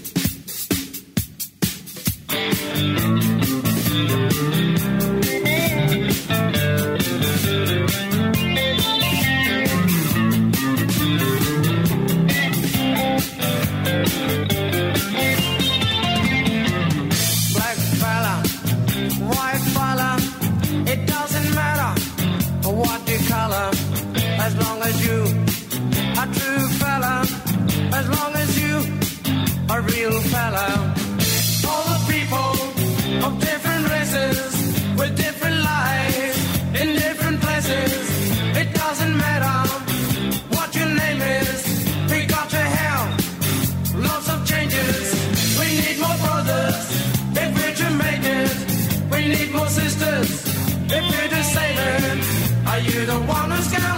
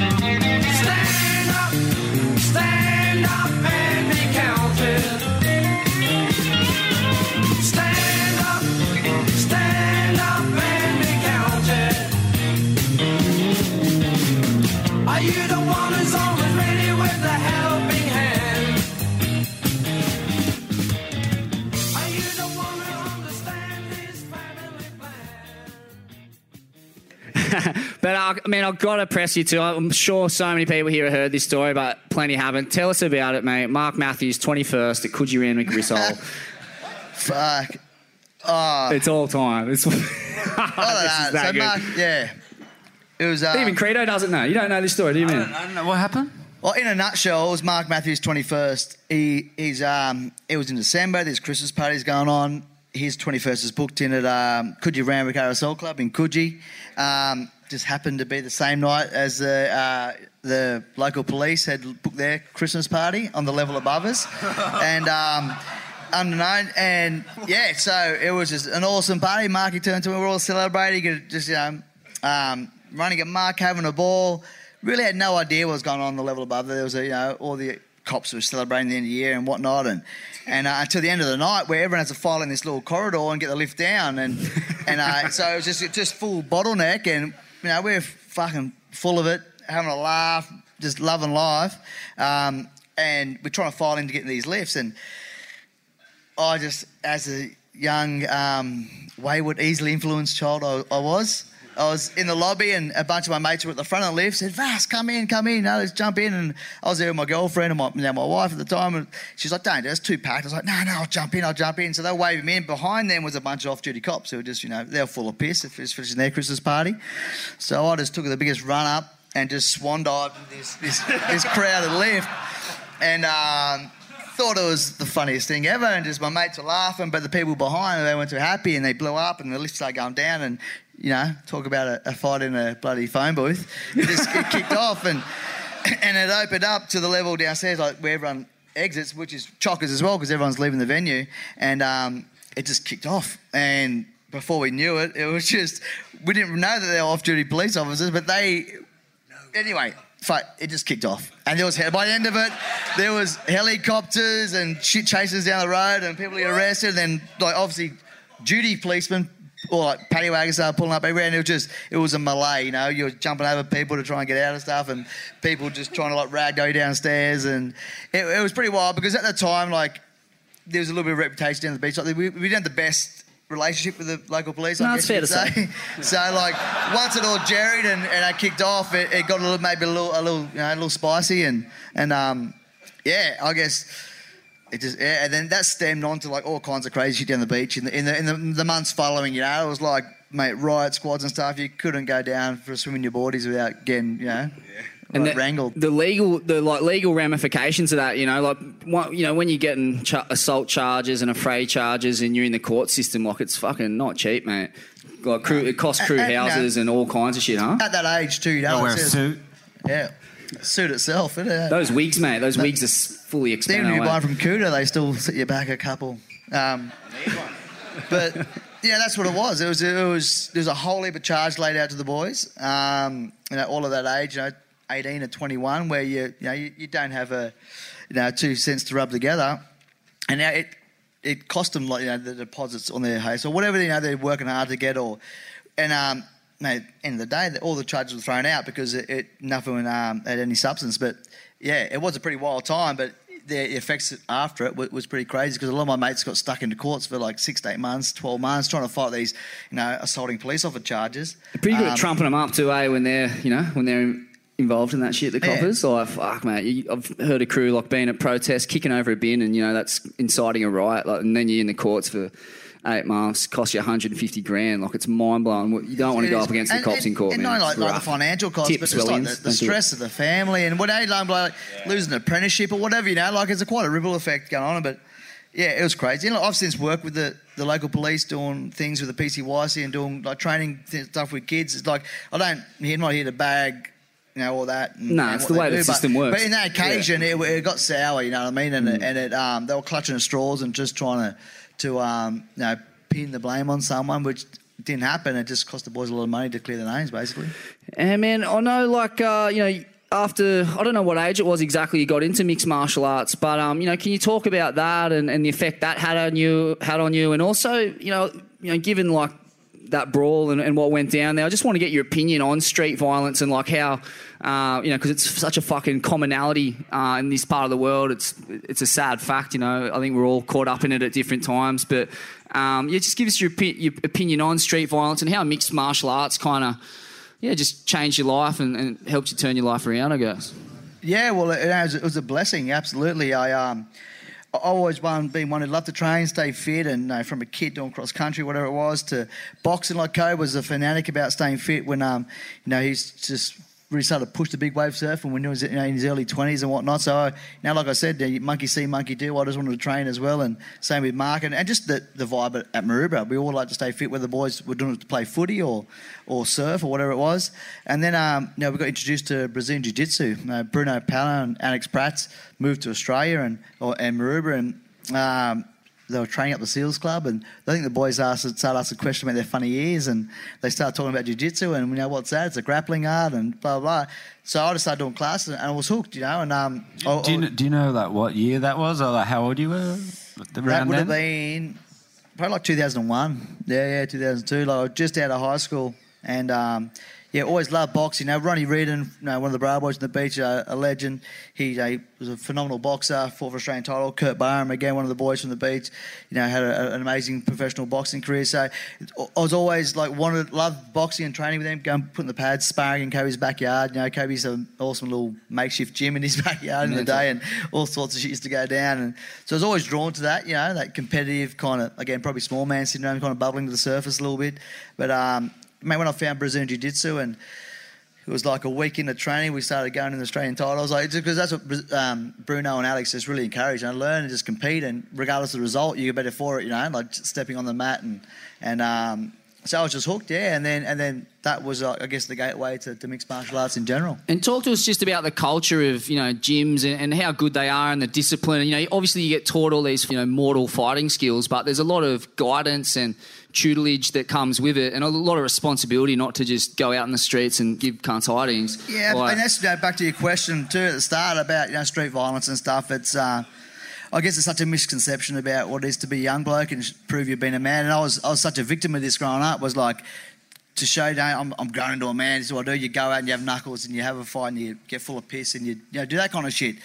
And it was introduction to martial arts and Brazilian Jiu Jitsu and that kind of like discipline and respect and and learning technique and, and how it's meant to be performed. And if you want to challenge yourself and prove yourself, you do it in the right environment. And all that kind of stuff was um, a, a real life changer for me, you know, because I, I was so drawn to that and, and realised that that's where it is. That's the environment, the, the arena it is to prove yourself, not, you know, down the pub after 12 schooners in front of a mate, you know. It's, so, Piss week that shit, eh? Ultimately, like that It plastic and- gangster and- fucking. It's just a it's a scourge on society. I reckon, It is, and it's um, like I said, it is, and it's such a it's such an easy trap to fall into as a young fella to like think this is how I'm going to impress my mates, or like you know I'm not a boy anymore. This is, and it, to have a go outside and have a knuckle when your your skin full of piss. But um, yeah, I, I totally encourage if that's what you want to do, go to a boxing gym, go to a jiu-jitsu academy, you know, whatever it is, and, and that's that's where you learn it, and you can perform it, and you can get the medals, and you can get you know, don't worry about the charges and the rap, just go and get put on the podium, you know, and get celebrated, not do it the wrong way, and you know affect someone else's life or your, your own life or whatever it may be. It's um, it, it, runs deep. I think in Australian culture too, getting full of piss and doing stupid shit. But um, definitely, it's um, yeah, it, it's it's something that needs to be changed. And like big shout out to Danny Green and do what he's doing. Yeah, all that, you man, know, fucking that one hit, king hit, Yeah. cow punch movement. Because um, yeah, and I, I'm not here to preach at all, but I've def- I, I was I was that you know grub you know Yeah, man. pissed and doing dumb Likewise, shit. yeah. Um, yeah, but yeah, thank God to mixed martial arts that that show me if you you know if you want to enjoy doing that stuff, here's how you do it. Yeah, because like I mean, ultimately, it's it's so much tougher. Eh? Once you're in an octagon, once you're in the ring, like that's where the, the real fucking that's where the real tough, the hard cunts hang out. Like it's in the ring, man. Ultimately, right? Well, that's it. That's that was the confronting part about my first fight. Was like this bloke's been training for months to cave my head in. You know what I mean? It's like you haven't just bumped into the pub and he's put your drink. It's you know like, he's been training flat out. Like just like I, that's what that, that was my motivation to train hard and stay off the piss and do all the little things right. Because you know, and you're looking across the cage, you know, the door's closed. There's nothing but you and a ref and some other bloke, and you know he's been putting the hard work. So it is like it's, it's it can be confronting, but then you get the result. It's very rewarding as well. Man, as well, like the UFC, like you, it's not like you were a part timer. Like you fought at the fucking highest level. You were in the Ultimate Fighting Championship, and you had big wins in that arena. Um, yeah, man, just talk to us about that experience. And what was your record ultimately? Uh, like, what was it? Ten wins, five losses, something like that. Yeah, it was, it was I think it was 10, 10 wins, five losses officially, but I had a couple fights inside the UFC house, the Ultimate Fighter house, and then I also fought in some um, like modified rules promotions here in Australia, where yeah, but which didn't go my record, but it was. Um, What was the yeah, biggest fight you had? Like, uh, yeah. Oh look, to, to fight through the house and fight to, to in the semi final against the Freak Show, who was um, a funny fella from the UK, was was a great experience. And then to go and fight inside the UFC and get my hand raised inside the octagon was a special moment. But some of my fondest memories was fighting at Shark Park down in Cronulla, you know, and and uh, in front of a local crowd and. Against uh, a guy called Nick Honstein, who was a, a pretty loudmouth American fella who had been talking a lot of shit in the lead up, and to, and to, to uh, you know to, to get the win over you know, in that environment, you know, with just your, your friends and family, and it was a it was a small but packed arena was uh, was was amazing to win Johnny Schmucker's um, promotion he was running at the time called PWP. They put up a bantamweight title, and to win the bantamweight title in that promotion, you know, um, a friend of who you know of all of us on the panel to promote that uh, the, the sport and do so well was was a pretty special moment as well. So, did you start with B- BJJ and then you went into boxing through MMA? Yeah, I actually started in boxing. Oh, you good- started in boxing. because, like, training as a kid, we could just pick up a pair of gloves and we could do pads and, and have a bit of fun. Like I said, in Koby's backyard, and we had older guys from the beach who were boxers. They could always show us the ropes. So it was boxing that I was drawn to initially. Um, but like I said, I loved playing footy as a kid, and I loved tackling more than running with the ball. You know, I was just one of those kids who just loved to wrestle. And whenever you know it was, it was a family Christmas lunch, I was always wrestling with the rellos and whatever. So when I was introduced to Brazilian Jiu Jitsu, it was just like a duck to water. Like I loved it. I loved the technique side of it. Um, and then because I enjoyed boxing prior to that so much, I thought, oh, like you know, I like to think I can throw a few punches. Now I, I'm enjoying this grappling business. Why not try this MMA thing um, again? And I guess I probably spoke more sooner than I thought. You know, I was I was a victim of putting my hand up before I really thought the thing through a lot. So, when you when you were in the ring, were you like more confident on, on the ground or standing up? on the ground, definitely. Oh, at the time, I was training a lot more Brazilian Jiu Jitsu, and I was competing in like um, the New South Wales Federation tournaments, Australian titles, and stuff, and having a bit of success there. So that's what I was doing at the time. That's where, and it was relatively new Hey, in mate. Australia. What's scarier, getting in the octagon or, or being you right there? Yeah, I made that.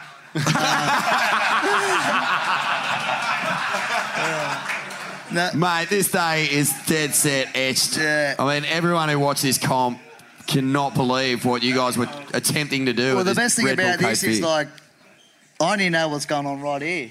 I have no idea that's behind me. You know, I had no idea. So um, I would have seen a little Eastern lobster down in the crack. I thought I'd have a and have a go. But yeah, that was such a wild day. That, you know, Cape Solander Ours, whatever you want to call these days, Cape Fear, it, it was breaking unlike I'd ever seen it before. Much like the swell you, you spoke about earlier at the Pebble. This is one of those swells that just lit up the coast and and uh, was a phenomenal event, phenomenal you know, day to be a part of. And but uh, but that's that is Yeah, what the fuck happened to you, man? Like, It's what, fucking ridiculous, mate. Like, what, what did that feel like? Look at Just, uh, Like I was, I There's no no gaff. gaff. I wish I had have. Has Uh, anyone been in a worse position on a wave? That is ridiculous. That's the wildest wipeout of all time. It has to be, right? There's nothing trumps that. That's fucked up. Are you kidding me? Is that the one that Russ Bierke Kidding won? me? Yeah, Yeah, yeah, yeah. Wow. I don't know. It didn't. It didn't feel like it looked at the time. I felt bad. I got I got ragdolled and I got the snot fucking pushed out of me. But um, Pushed out of fuck. You're like a chocolate eclair, man. I'm Yeah. just. yeah, but when I like came back in and someone showed me that, I was like, "Fuck, really?" I thought that was a six footer because I was just like, it was so hard to make waves that day, and it was so hard to read because you're like. You, there was like 15 footers breaking, and you, my whole gauge was out of whack, you know.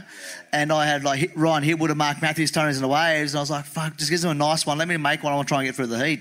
So this was one of the smaller ones. I thought, let's just make an easy one, you know. Let's just get a, a score on the board. and uh, Just get I my feet in the if wax. Build the house. Marky Matthews was getting me back for something I'd done in year six or something, but he whipped me to that one, and um, there we are. I've got to ask you though, Rich. Like, you know, before this show, we were looking back through your career, man, and like, as far as a kind of blue collar, like South Side surfing legend goes, man, you're fucking top of the pops. Like you packed the craziest cones, you fought at the highest level.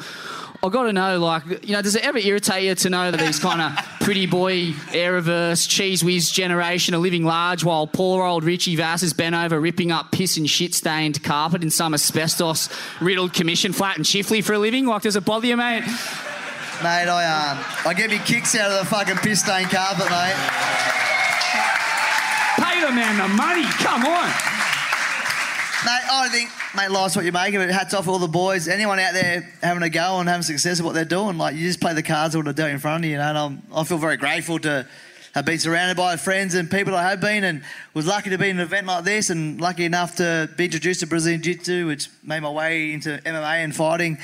I think anyone who's living, just give it whatever you got in front of you, give it a crack if that's what you want to do. So I'm not going to take back someone for making the, the most of the opportunity that's been put in front of them.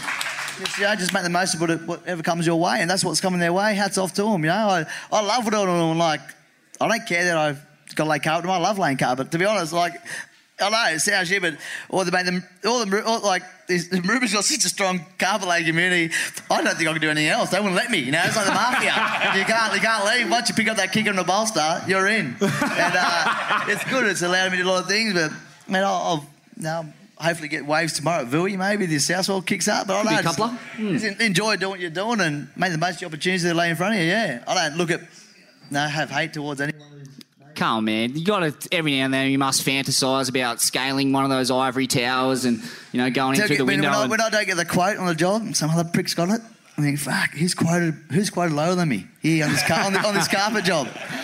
I mean, your- your last sponsor was RVCA. You surely you've fantasized about going up, you know, one of them buildings and just putting nudes in a rear naked choke until the fucking gold coin starts spilling out his asshole. Like, Nudes can throw 'em, mate.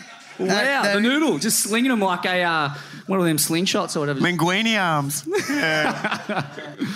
All right, well, fuck, man, that was mental. That was uh, a really wild chat with one of the all-time Southside call lords, man. I got to say, like growing up uh, in Bondi, man, like the guys at Maroubra, like yourself, Koby, uh, Evan Faulks, Mark Matthews, you know, and even the footy players, Reni Maitua, Sutto, uh, even Damon T- Tulliovio, like early, early kind of underground guys like that, were a fucking massive inspiration to me.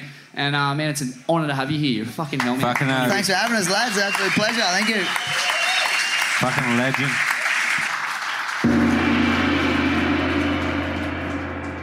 Righto, it's time. Our next guest, gee whiz, where do you even start? One of the smoothest, most stylish, top 10 most powerful surfers in the entire world. Grew up, born and bred here in Bondi. He's moved over to the beaches, but let's get him up here. He's the OG Bondi Lord. Scum Valley's finest himself. Here we go, Richard Cram, folks.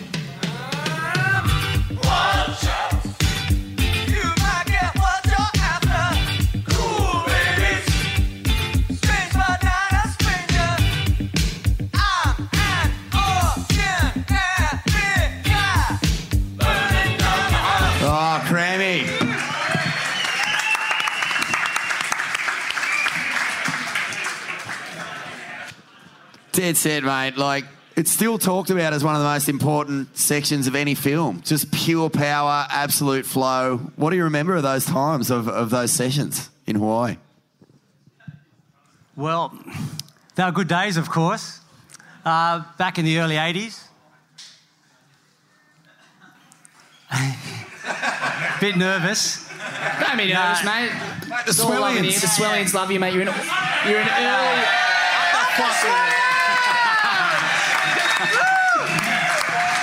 The Australians are on your side, mate. You got nothing to worry about. You could just sit up here farting into the mic. They'll love every second of it. No, good days, mate. They're good days. Um, Hawaii back in the day was like the bit of the Wild West.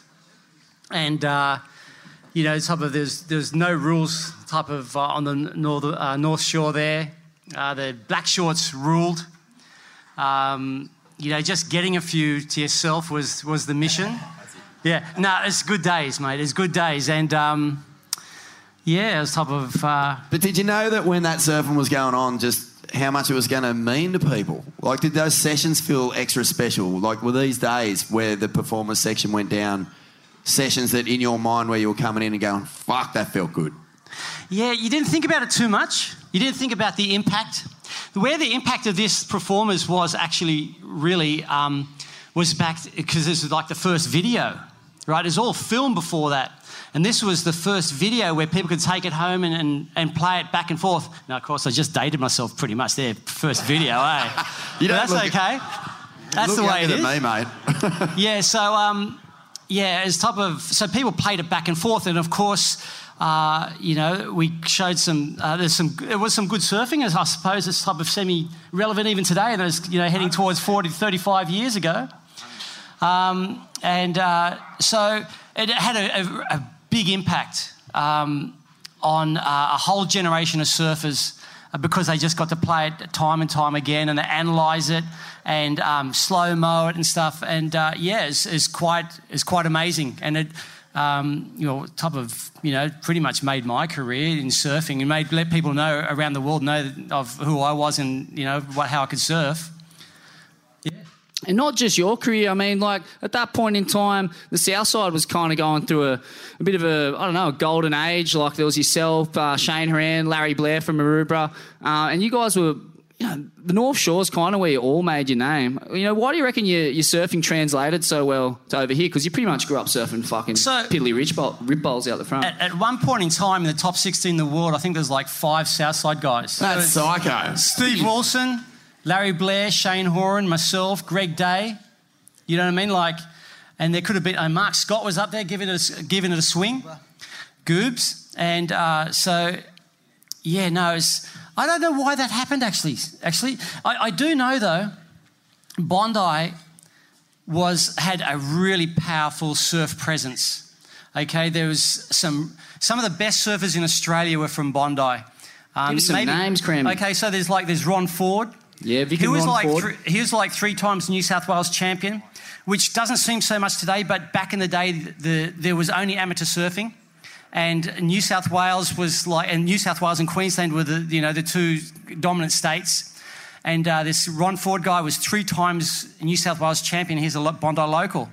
And so I grew up surfing, uh, watching that, and he, he used to smack it. You could hear him surf. You like there'd be cracks. He'd, he'd hit it, and bang, it'd be a crack. And uh, you know, it's, it's amazing. There's um, uh, there's guys like um, Cole Sutherland. Um, you know, he was possibly at one point in time the, one of the best goofy footers in the world. Like, and so this is just what I grew up with. Um, and, and then, of course, there's Shane. You know, like Shane was from Bronte, and uh, I was from Bondi. I didn't know that. I know. That's How heavy. bullshit is that? Fuck! Eh? Oh, that's demoralising. And mate, back in the day, back in the day, that was a long way away. Yeah, man. Seriously, it still is. I'm, I'm, I'm fucking. I'm voting to build a wall between the two joints, man. Yeah, so um, no, it's, it's a really great place to surf. There's a, um, a, a club called Panache, which was a super heavy um, competitive club, and we just type of grew up with that. And there's there's a lot of good surfing around, and that's just what you drew from. And uh, so, and that happened on the whole southern beaches, and uh, you know we just took that. And at the time, I think the states was a little bit behind and uh, surfing was only developing in a few parts of the world, you know. Um, so we dominated, um, particularly, I suppose, Shane and Larry Blair. You know, I think uh, uh, all credits. I think Larry Blair is one of the most underrated surfers in Australian history. Two-time pipe master. Two-time pipe master who won That's the fucking Coke, un- Coke. Classic. You know. And then he was uh, he was an extra on Neighbours as well for a for a short. Yeah, yeah, it was a classic. He was a Kidding? classic. Yeah. True story. And then he was a greengrocer, and then he did a bunch of other shit as well. Look, he's fucking Wow. honestly, he's a crazy character. He was on the vanguard of plant-based fungus and all that. What a madman! But Crammy, There's still a wave of line called Larry's Lefts. Really? Yeah, Larry's Lefts. He's He's the only got one, only one who surfed it. No way. Yeah, right. What about like what was Bondi like when you were a kid? Like, what what was the scene like? What was the town like? And what was the beach like? Okay, like so, Bondi physically doesn't seem to have changed that much, but uh, of course the attitude um, seems to type of like you know um, it's got a bit softer, a bit you know more um, type of, you know, it's groovy. And it wasn't groovy back in the day. It was, you know, you almost type of semi embarrassed because it's just like, it was Scum Valley. It was working class, you know? And uh, it was, right, you've got to think back in the day too, of course, there's, there's no mobiles, right? Um, so all the communication was at the beach. So if you, if you really didn't get down to the beach, you weren't communicating with your friends. Um, and so there's definite, there's definite groups. There's the hill crew, there's the first ramp crew, second ramp crew, third ramp crew, and there wasn't that much interaction between the different crews. You know, you had your you had your own type of groups there. Localism within localism. Localism within localism for sure. Um, and you know, Maroubra is just the Badlands. You know. Yeah, if we were Scum Valley, what the fuck was that? Oh, mate. Just dangerous. It was hell. No, but it was good. They're good days as, as type of simple days. Um, real a lot of focus on surfing because there, there wasn't too many other things to do. You just surfed, and so uh, all your mates surfed, and um, it was it was, it was great. It was great days. I enjoyed it. Man, you, t- you spoke about uh, Panache before, but I want to also pick your brain about another iconic Bondi Board Riders Club, ITN. Can you tell us what ITN stood for uh, and your, your, your most uh, graphic ITN memory? Okay. Because we um, saw a bit of it, I guess, uh, on show earlier. That was a, a homage to the, the golden era of uh, ITN Board Riders. That, that was more Maroubra, mate. The Spin the Winkle's more than Maroubra. Oh, is that right? Yeah, Okay. yeah, absolutely. I stand corrected. I'm yeah, sorry. Yeah, yeah, I've transgressed culturally there. Wait, wait, wait, wait. Is there a beef between like Bondi and Maroubra? Oh, I, I don't, don't think so. Fucking hell, no. I, there was always this Oh, there was back in the day. Oh, there But was, Back in the day, in the early 70s, there was a beef between all beaches. That's what I was about to Right. say. I think Yeah, there was anyone heavy- over the headland was the enemy. For You know, sure. It would be Bronny, Bondi, whatever. And that's, yeah, and like the whole localism thing back in the day was way more aggressive than it is today. Yeah, yeah, yeah. You know what I mean? Like, I think it was always a fun mutual respect because you went to school with the same guys. But in my generation, it was just like, yeah, Bronny, Bondi. They Yeah. were there because they're the next nook and cranny. This is our patch. That's their patch. For Whether it be sure, for sure. Partying or surfing, playing footy. You know, could you Wombats playing someone else? It was always you know. You're cheering for your little team, you know, and uh, I think it's great. I think localism is something that's phasing out, but I think it's a, it's a Bring it real treasure to it as well. You know, like obviously it can be taken an ugly way, but I think it is a real, uh, you know, a real positive to it as well. To be proud well, it's of just, where you're it's just from. Aggressive back in the day, wasn't it? It's, well, just, that's it's it. actually Maybe the- fighting, the- you know, it's the- uncool. the- it was off tilter a little bit, you know, the, the aggression and whatnot. But I think yeah, being proud of where you're from and having a friendly rivalry, the, the blokes on the other side of the headland is a great thing, you know. Yeah, yeah, yeah. As long as you're just not copping fucking dog shots at the Coogee Bay, because uh, that shit used to go down quite a bit too. Fucking rubbish. Glad you got your head, your fucking gaff on, mate. You're sweet. I need a mouth guard too. I need a fucking softball helmet, man. But uh, yeah, ITN, man, what was all that about? Okay, so ITN stand for in the nude, and uh, that's obviously it's type of says it all. You know, there's a few boys type of like to surf without any clothing on, um, but Not quite successful too, right? they're quite successful. The, the Australian champions one year won the club. 1986 Australian Surf League champions in Yeah. the nude board riders. Yeah. So the wait, wait, wait. So wait, the whole the the every comp they surf naked. No, no, they didn't. There's just a couple of couple Oh, of just a crew. couple crew. Yeah, Yeah, yeah, right, right, yeah. right. They grabbed it and we ran with it. Oh, perfect. Yeah, yeah. No, that's good though. It's actually a, a um, uh, really competitive group of surfers. What was some of the classic ITN gags? The uh, I know Spot Anderson was good for a bit of wrist, uh, a bit of electrical tape over the schlong. That was kind of his classic, uh, classical gag. Yes, you know, it's, can't remember, bro. can't remember. You probably repressed it, Crammy. Yeah. what, what, what about uh, the Webbers? Got any good Webber stories? Oh, the Because I love, I love, I'm good friends with Will. He's a good friend of mine. Yeah. I idolise him. Yeah. Okay. So. No, the, the Webber family. The Webber family was uh, a group of like five boys, and um, really creative family.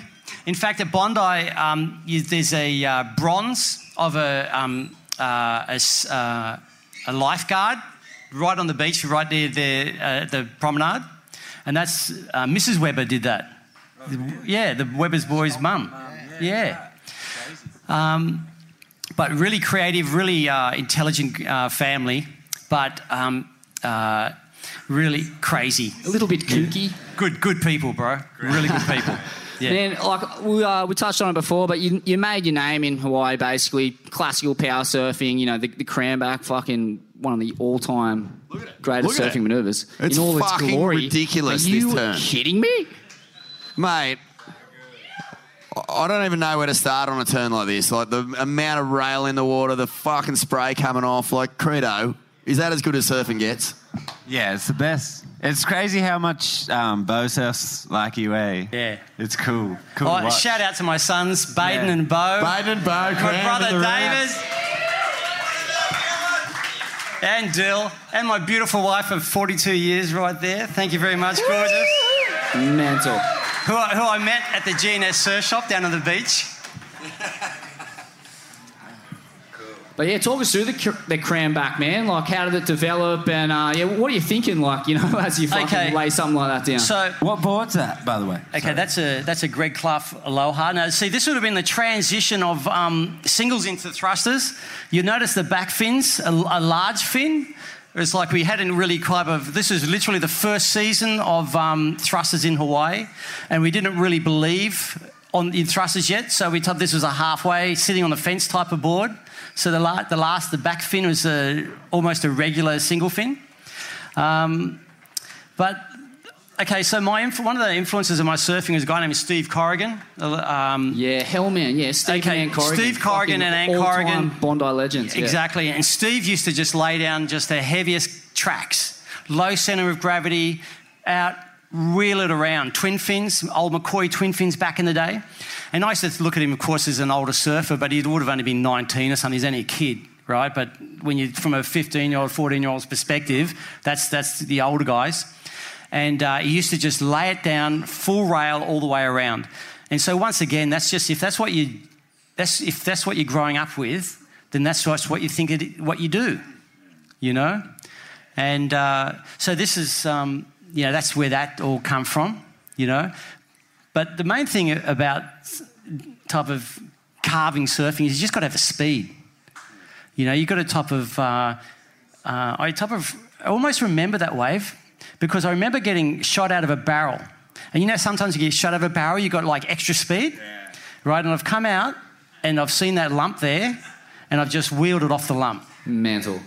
That's like the baseline, I reckon. Oh, that's- How do? Of good surfing. That's, uh, Yeah, backdoor. Like Oh, that's high back- speed turns is pretty much the baseline of where you judge good surfing. I reckon, Yeah, mate. fucking oath. Surfing's getting so creative and wild, which is awesome these days. I think just like a baseline is like just a big and hack it's- with speed is like There's not a lot. I mean, back to Hawaii, man. Like you touched on it before, it was the Wild West in those days, the early '80s. Uh, you talked to us about just how wild it was, man. I mean, m- from my secondhand kind of information, I understand it was like fucking proper gangster over there. You know, you had proper gangsters running commercial quantities of drugs, and uh, it was a heavy zone. Like you had to keep your nose clean, so to speak.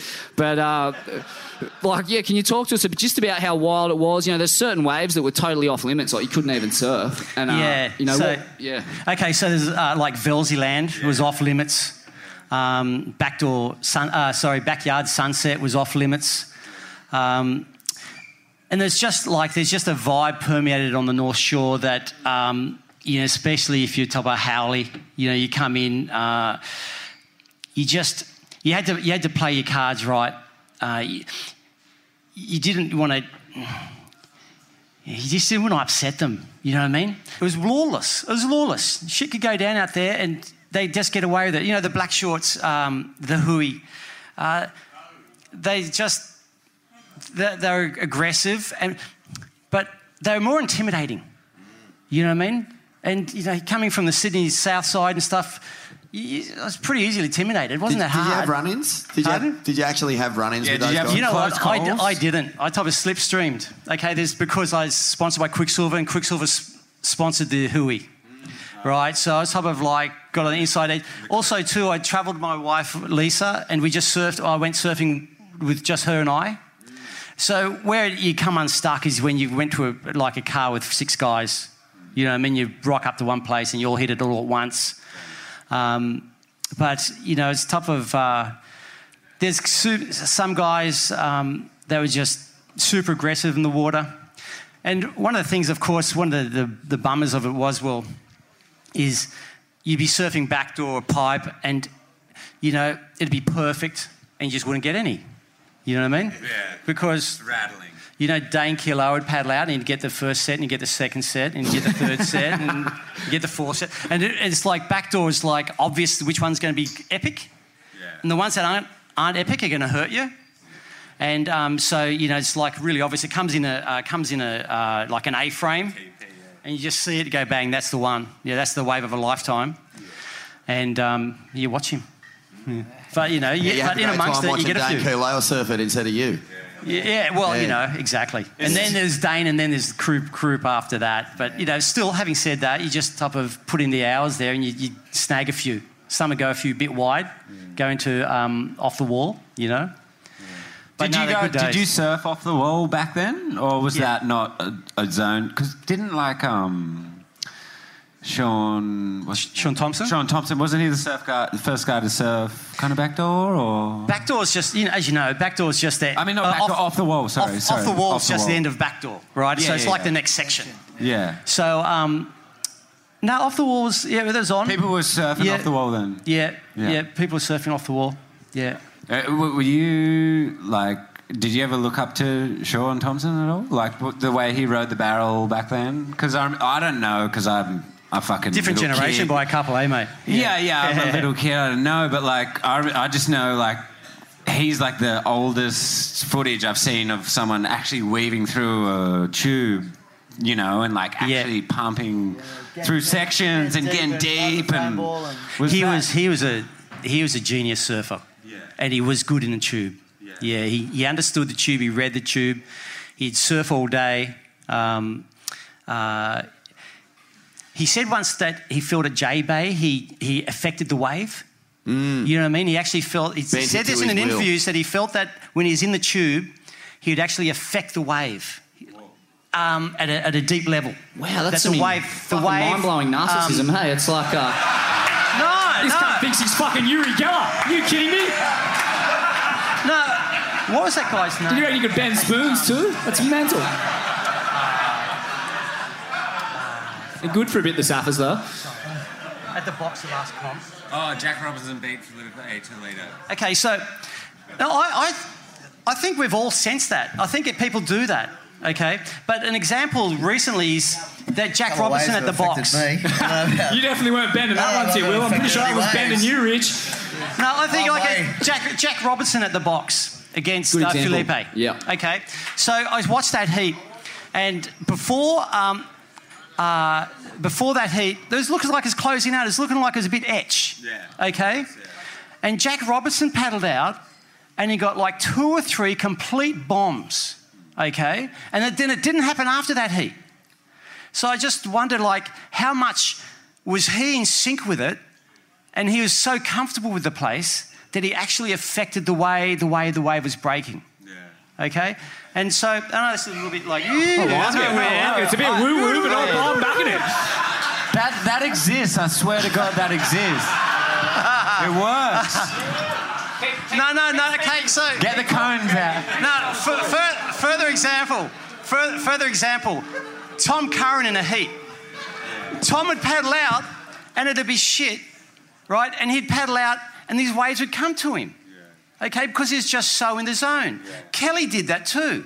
Gavin He's so, Basham. he's so he's so into it, and he's so in the zone that he just paddles into it, and he'll just he'll he'll go over there, and there's nothing there, and a wave will come. He did that in the final against Mick. What the fuck? Okay, so I think there's a certain point where that um, surfers that are type of really in tune, and everybody's experienced it to a different level, where it's actually just it's like it's it's just on fire and it's just working, and you can't exp- understand it why, but it kind of can't help but think that you're actually having an effect on it. It's true. I have that kind of relationship with the left rift bowl in the corner out here. Actually, I just kind of bend it to my will. I just see it coming.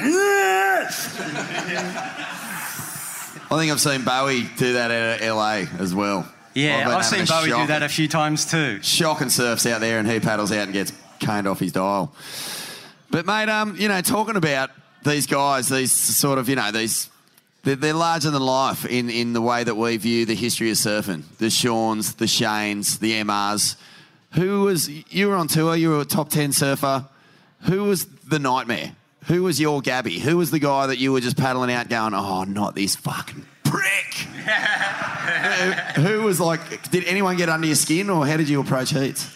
Okay, so um, I was type of like, as a competitor, I was more of an emotional competitor. I needed to really want to type of beat a person rather than win a heat. I love this. Who, who do you hate? Yeah, well, so so first up, it, it, had to be Cheyne. It had to it had to be Cheyne, of course, because you know he's from a local beach, and uh, I probably um, you know had some of my best heats against Cheyne. What was his vibe like in a heat? Because, like, you know, sometimes when we talk to guys about Cheyne and MR in particular, it's hard to articulate what their mood was like in the water and what they'd do to you. Like, would they communicate? Would they make eye contact? What No. were they like? No, Cheyne wouldn't communicate, and neither did MR.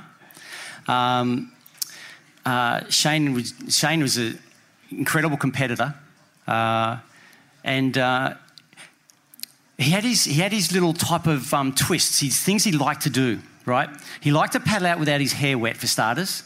Okay, he liked to go out dry. Like he just and he'd just come out and he wouldn't surf for a long time beforehand. He'd paddle out um, with his hair dry. He had his own trip, Cheyne, right from the word go, mate. His type of Oh, he was on a trip, all right. no, he was on a trip. Were, were you ever like, oi, like maybe back off the trip and you maybe do better? Kind of like, oh, I don't know, because I, I'm, I'm no offense to him. I think he's an amazing surfer and I have a lot of respect for him and his designs and stuff. But when you watch his documentary or that, that Yeah, film they Screaming made Blue. about Talk him, to us about Screaming Blue. Give a brief synopsis of it. Well, it's basically like a documentary on on Cheyne where he's like, it's he. It's like his whole year on tour, and then he just loses. It's a nightmare, It's isn't a it? nightmare, and you're just like, why would you make a movie of that? Yeah, it's like, but that's why it's so great in a way Yeah, because you watch it and you're yeah. like, you're like, oh, it's going to be this crazy Hey. documentary on this guy winning, and he loses like miserably, and Oh. you're like. And not just and he's, that. and he's kinda- writing these- It's kind of cool though, in a way. Like I don't know, but at the great same insight. time, I wonder what like other competitors Yeah, okay, so would have at been the time, yeah, at the time we're watching this happen, Yeah. you know, like in, in Were you real tripping? time, and he's just, um, he's, he's had this, uh, he was influenced by this group of guys, and it's just a weird time. Um, and he was, he was looking to do something for himself, you know, in his own way, and find his own path. And, you know, all kudos to him, Yeah. you know. Um, and I think, okay, if Cheyne could have got one world title, he would have got four or five. Okay, he was a great surfer and he's, he's ahead of his time. Um, he's just, uh, he, he seemed to make it, he, you know, I know when I competed against him, he beat me a couple of times, I beat him a couple of times.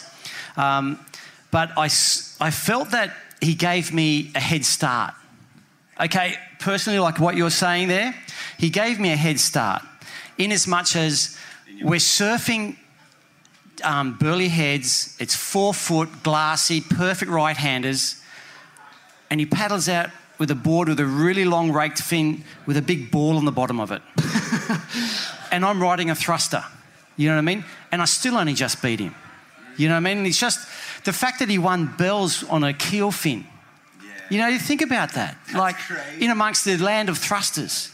It just shows you how much type of uh, belief he had in he's just doing what he does. Fuck, and man, that's so cool, especially in this day and age where you know everything's everything's homogenized crafted. and it's just this is all it is. Yeah. Let's get a big cheer in here for Cheyne, eh? Hey, uh, Cheyne Horan! We've, act- yeah! we've actually uh, we've actually got a message from our supreme leader, the original Urban Hesh, and he was kind enough to uh, provide a message of support for all the Swellians. Having a great afternoon, great night. Um, I've asked to give you a message. My message would be to really take on good things that are going to help your life and try to cut away the chaff, all the stuff that's not good for you, and to look after your mates. You know, keep an eye on everyone. We're getting older, and there's a lot of self-suppression out there, and it's, I think it's important just to make sure your mates are okay. And uh, you know, we all go through ups and downs. That's just life, you know, and we've got to learn to deal with it. So try to stay positive. Whenever anything gets any really down on you, then just go for a dip in the ocean. The ocean's always going to heal a lot of problems. Tonight, we've got a hi to everyone. I hope you guys just have a fantastic. Fuck, that was good. That's awesome. Shane, oh, yeah, no, oh, man, I, I got to know. I got to know. You hung it up at 24. I feel like it was. Uh, it's a young age, right? You, you, that was you, the, your time on tour ended around then. What? Why? Uh, why? Okay, so uh, back in the day, there was no money. And I had a wife and I had a son, and you know what I mean? Like, I had to make a buck. Um, and also, too, like, push comes to shove, call it the way it is, there's some guys better than me. You know I mean? Occy was coming on, Curren was coming on, like, it, yeah, it's just, you know, they're, they're, they're bloody good. And there's only enough money for like five. There's five guys making, a, making a, any type of living. So I just type of went, hung at home, went surfing and did my stuff. Can I just say that this photo, uh, boys, when was this taken? Last year. This is Crammy last year.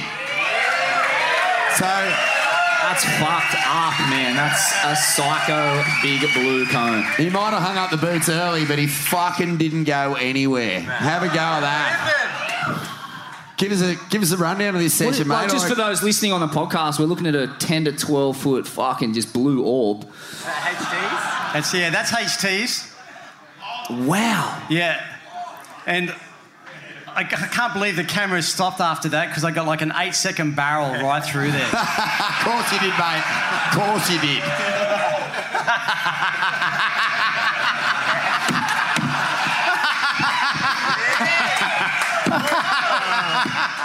Fucking good shot, Iconic. No, but mate, look, last night we uh, we were chatting with Mick Lowe.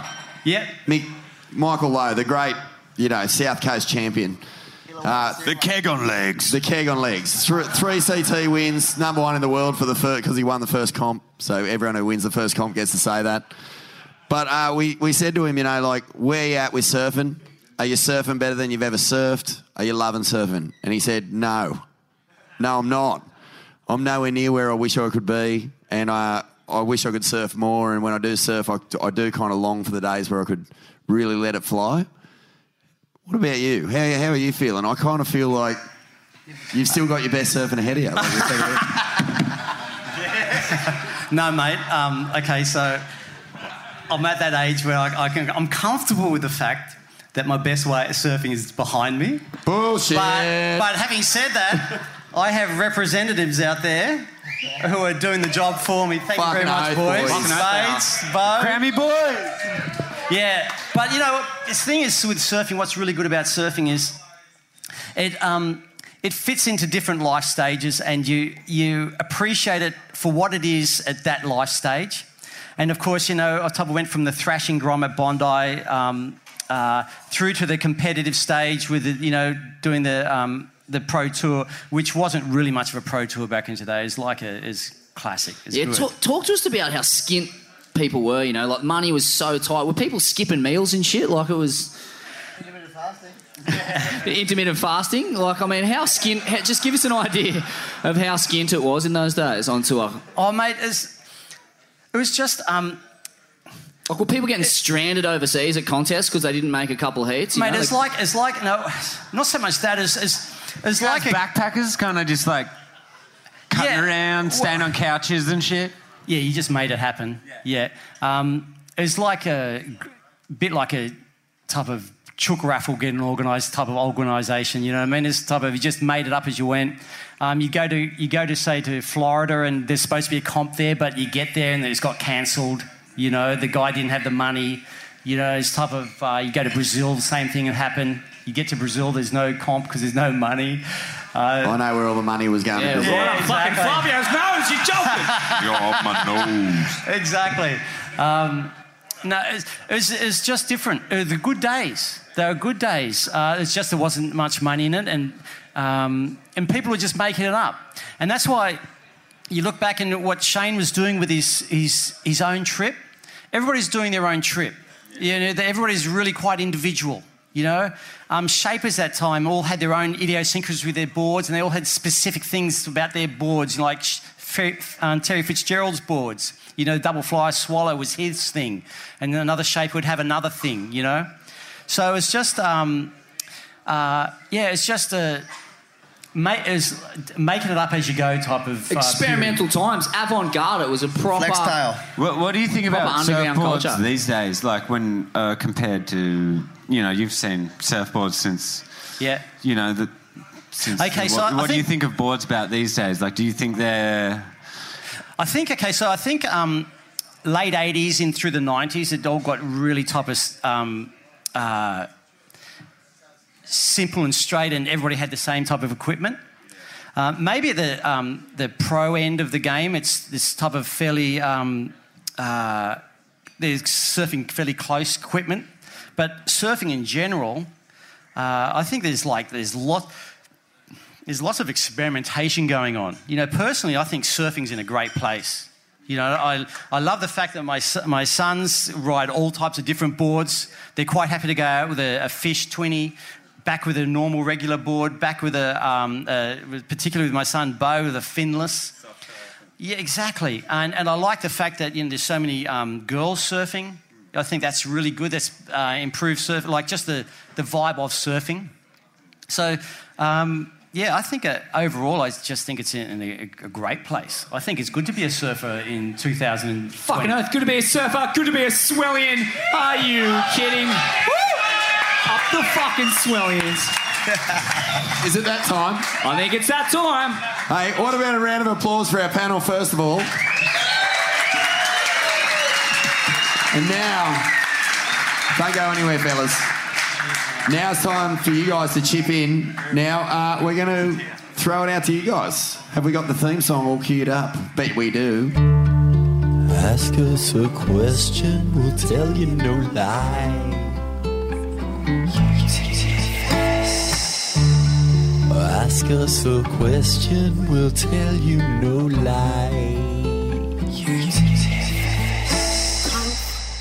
So, Ask Us a Question is brought to you by the uh, Metallica X Billabong collection. Ride the Lightning. We got a $500 Metallica Billabong pack to give away to someone who asked the best question. These are the judges. So, uh, who wants to throw something at the boys? Crammy, Credo, and Vass. My name is Sebastian from Cronulla. Sebastian from Cronulla. Were you at the riots, Sebastian? Go for it, bro. Where were you on January? Claim back the beach. Claim back the beach. No, no, no, no, no, no, no, no, no, no, no, no, no, no. I'll take that as a comment. Man. You got a question there, mate? You want to? Uh, Um, any truth to the rumour?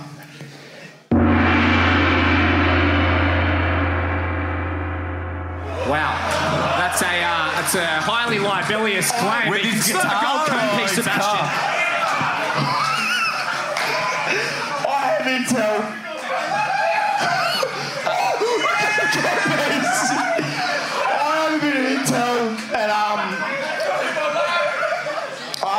I have a bit that there's a.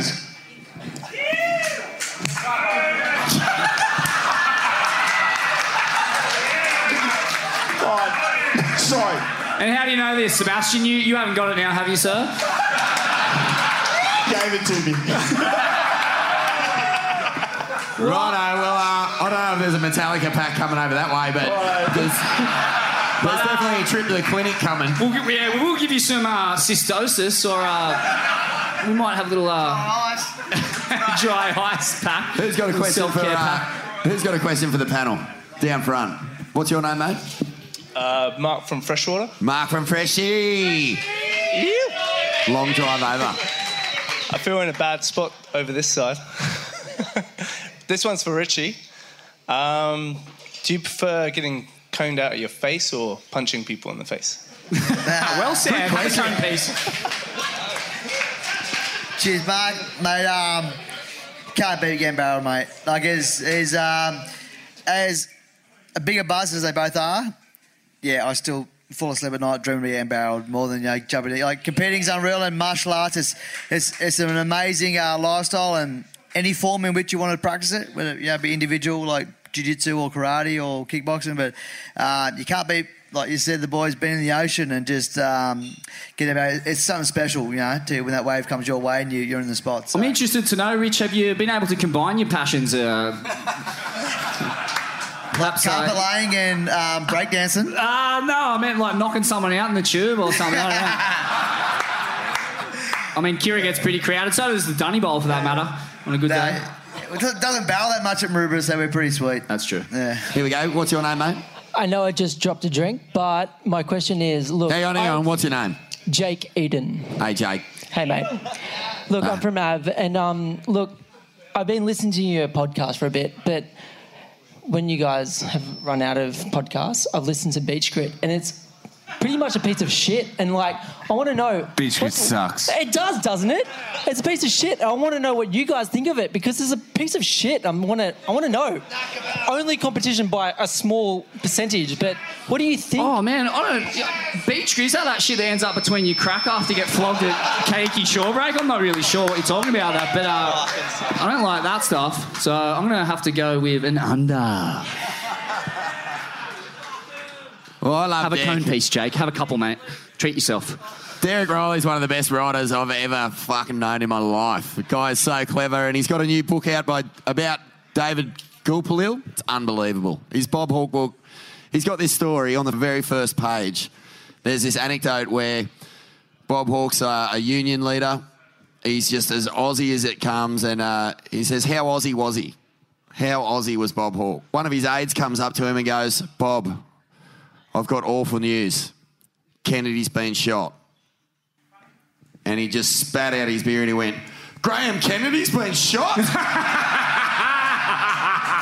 Mate, fucking buy that book. It is Mate, unbelievable. seriously, mate, Hawke's a fucking legend. We wouldn't have universal Who wrote healthcare Who without him, mate. Derek wrote it. Derek wrote it. Yeah, it's unbelievable. He's uh, and also a great, a good, a good honest fucking socialist, mate. Good on you, Bob. And also, I was at the cricket and saw him scull a beer as the fucking highlight of my life. I can't believe it. I saw him at the Ashes. Next level. Rest in peace, Bob. Thank you. Oh. Yeah, I'm just a big fan of the CT, and I'm noticing that we're lacking some Aussies. So I'm a great fan of uh, the Wright, the young Wright, the natural footer who's out at the minute. Oh, Mickey Wright, the mullet-headed Hamad man. Yes, man, the maddest. Mad cat, and I'd like to see him back. But, Now uh, his finest. Who's going to take us forward from here? Who do you guys think up on the stage? Ryan Callinan. Yeah! Fucking oath. Huge call. Man, he could be anything, eh? You feel like Callinan could easily win a world title if it all clicks for him? Crammy, what do you reckon of Callinan surfer, mate? Yeah, he's awesome. Love it. Love watching him surf. Deep, deep He's the analysis new from hockey, Crammy. mate. He's the well new said. Well said. Well played. He's a world champ person, and he's a world champ surfer for sure. And I hope one day that he fucking wins a world title because he's a fucking legend. And I've known that fucking cunt since I was like 12, 11 years old.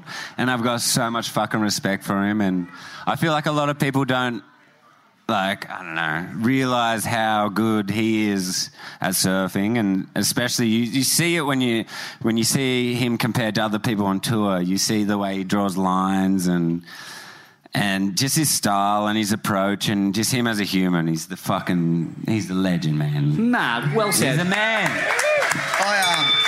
Great I question. I thought How's to that bit on gone that just quickly. I um. I, I, I work on the lifeguards out in Maroubra around Council. I was working down there yesterday, and above our office is the Surfing New South Wales office. And uh, Blakey Johnson from Cronulla was there with a bunch of kids. Blake Thorne, who I work with on the lifeguards, he's a coach as well as Paul Moffat. Former CT John- Blake Blake Thorne spent a year on the CT, tour. yeah. And Johnny Schmuck obviously runs the show up there. And, and they had some little camp there yesterday on Saturday, like a bunch of kids under 15 or 16, and they were fucking going bonkers. I don't know the kids' names, but whoever they were, the, like the Australians, you know, surfing we're in good future hands? is in Right good future. I don't even know what they were doing. What I was just like, the turns or what are the airs. I couldn't even like really process what they were doing, but it was phenomenal surfing. Like it's gone that high tech these days. Like I'm just used to talking about cutbacks and snaps and barrels or whatever. But there, it was all, it was all time. So I'll just a little insight into what's in the future Hey, was mate, phenomenal. can I just. Awesome thing that you brought that up, Rich, because uh, in the room right now we have a world champ. Is he uh, under 16? Is it under 16? Yeah, under 16 champ? ISA world champ. I don't And know he's, if he. Uh, he's from Bondi and he's an absolute legend and a maniac. I've been on a few, or one trip with him and he was just fucking teeing off. He's Palmer such a good surfer. Can spear a kingfish too. Grayson Hinrichs over here. There he is. Folks, Give him give him a round of applause. This is. Uh, yeah, have a couple of cone pieces, Grayson, but not till you're 18, mate. Uh, this kid is legit. He is going to do some magic stuff. And uh, Crammy, like, mate, don't worry. The, the Bondi crew coming through. I know you're a Northern Beaches bloke a little bit these days, but the, the it runs deep. The vein of talent I'd be stoked here. to see it, mate. Be stoked to see it. On you, Grayson. Fuck Good yeah, luck man. in the future, Flying brother. the flag. Scum Valley's finest. Well All the best, lad. All right, let's take a couple more and then we'll wrap this thing up. Wait, does anyone have any mouths? Wait, does anyone have any mouths? Wait, does anyone have any mouths? Wait, does anyone have any mouths? Wait, does anyone have any mouths? Wait, does anyone have any mouths? like real mouth. Public service announcement. Speak If anyone quietly. has nugs, can they please make their way? If you do have some, just come up the I'll side be- of the stage, but keep it. Yeah, we'll keep be it on over the here. down low. Yeah, yeah, yeah, we'll keep it on the down low. We're not going to smoke it on the premises or anything. We're just like, but if you have some, well played. This is a two part question for Vass. Mate, number one, my wife was asking, we were out at ours one day, it was pumping, it was massive. And she was out there with big, big bio, autobiography readers. You're next to Ben Cousins' books, actually. and in your book, mate, fucking, you said that someone ended up in the car park. They got wiped out and got blown into the car park. How much truth is to that story? Well, yeah, half and half and again. Don't let the truth get in the way of a good story. But, but that said, what I was referring to, you fall off early at ours, and it's the first wave of the set, is a good chance you're getting blown off the cliffs. And just in front of the cliffs is the car park. So, might have stretched it a little bit, but you fall early, you fucking end up near the quickly, car park, quickly. I tell you. Worst hiding you've ever seen out there. Worst hiding ever of all time. Were were you were you the guy at the uh, start of Formula Three? Remember that VHS that on the tracks cover? Uh, I think it was the first ever footage of ours. And uh, Bastard child? I mean, that. Yeah, I don't know. The, the guy in the first wave of the clip, he's fucking just doing a double front flip, I grabbing don't his know, you head. made him out there, mate. I don't know what you're talking about. nah. But yeah, who But caught you the- know what? To be honest, Kobe Graham getting scalped and Yeah, you know, yeah, getting stripped breaking his down, neck, It was I remember pretty that. scary, you know, Um, broken neck. Can I just ask you, Rich? There, there's a classic footage from the first red, uh, Cape Fear of Koby going to jump off the rocks and he cops it and face plants. The best. The What- best. what- how did the how did the Bra Boys sort of console him and make him feel okay about that? They just went, like, there's no, con- no, no consoling. It's just fucking cop that. But just like every good mate would, you know, you don't, in those kind of situations, it's, he's, look, no one's died. He's, he's not like attached. He's got cancer. He just tripped off the fucking rocks. So, nah. You know, just- it, it could happen. I reckon- A better person on a better day, to be honest. Yeah, only the whole world was watching. Uh, two more. I got, I got two questions. First one's for Richard Cram. What's the biggest aqua turd you've seen at South Bondi in the 80s? Ah, good question. The Yeah. biggest Bondi cigar ever sighted at South Bondi. And and did you have did all the surfers carry rulers around in their pockets to make sure that Okay, so I actually literally can't believe we surfed Bondi back in the day in an onshore. Um, yeah, there's a time that they had a sewage strike on, right? And it's just, it was like, went on for weeks.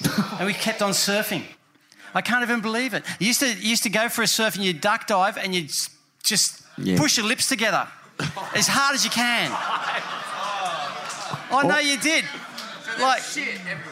well, no, it wasn't like turds, but mate, it was all. stinky. Like hospital, hospital Yeah. effluent. It was coming out of a stink pipe, right? There was a big old stink pipe. Yeah, and it's on the northeast, you just see it come around the corner. The nor'easter blew it in. Oh, the nor'easter used to blow it in. It'd be a that's beautiful our day. prevailing wind. Yeah, and it just. They had an ASP event one time. They had a pro event at Bondi one time and had to call it off because the northeaster come in and this brown sludge came around the corner. And it's a beautiful day, you know, like northeast Yeah, day. offshore, we're at Back Beach, 28 that's like- degrees, it's beautiful. In comes the crap. Like just you can see, there's just a line of it. And by the afternoon, the onshore come up bang, and it's just it was disgusting. But it was it we was just similar. we at- lived with that. At South Maroubra too, like the, the, the, the treatment plant off Malabar, and I used to do nippers at South Maroubra, and there'd be mornings where you go down nippers and they'll just be coming off waving off up the sand, just waving. Nah, no, not today because the Suvley had come up, and for in our case it was a Suvley, and just little logs would be rocking up on the beach, you know. Okay, Kids okay, would be down there in the speedos, ready to fucking do flags. there's like, con "What dogs." are you doing, guys?" like just walk back home on a Sunday, like no, it's There's no, con- no, that's con what dogs it in is. the Fuck water. with them. In fairness to the question, though, what was what was the biggest? Oh mate, I don't ever remember seeing like a, a shit per se. You know Hey, I mean? Like, got a, man, I'm going to say the size of a peach seed. I'll never forget walking along North Bondi and thinking like, oh, there's a little peach seed, and picking it up, and it just kind of squished in my fingers, and then I smelt my fingers, and it was a little nug. Peachy. And that was like long after the uh, the stink pipe had been removed, so I don't know what that was doing. There. That was just a, on a freak of nature. Yeah.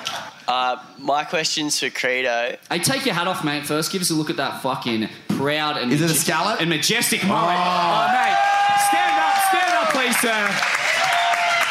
On your feet, mate. Give him a look.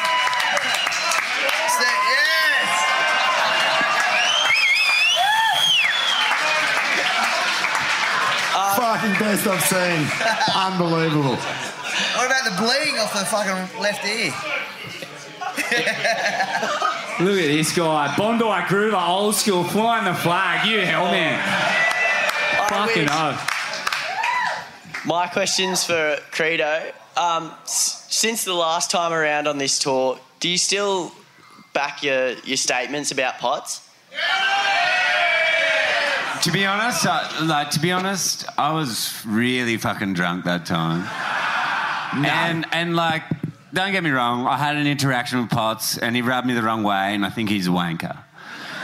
But that's all right. I got no problem with that. If Potts hates me, and I saw him in Indonesia, and you know, it was awkward and whatever. like, I'm sweet with him hating me. He was a fucking dickhead to me in in in face, you know, and uh, so fuck him. Yeah.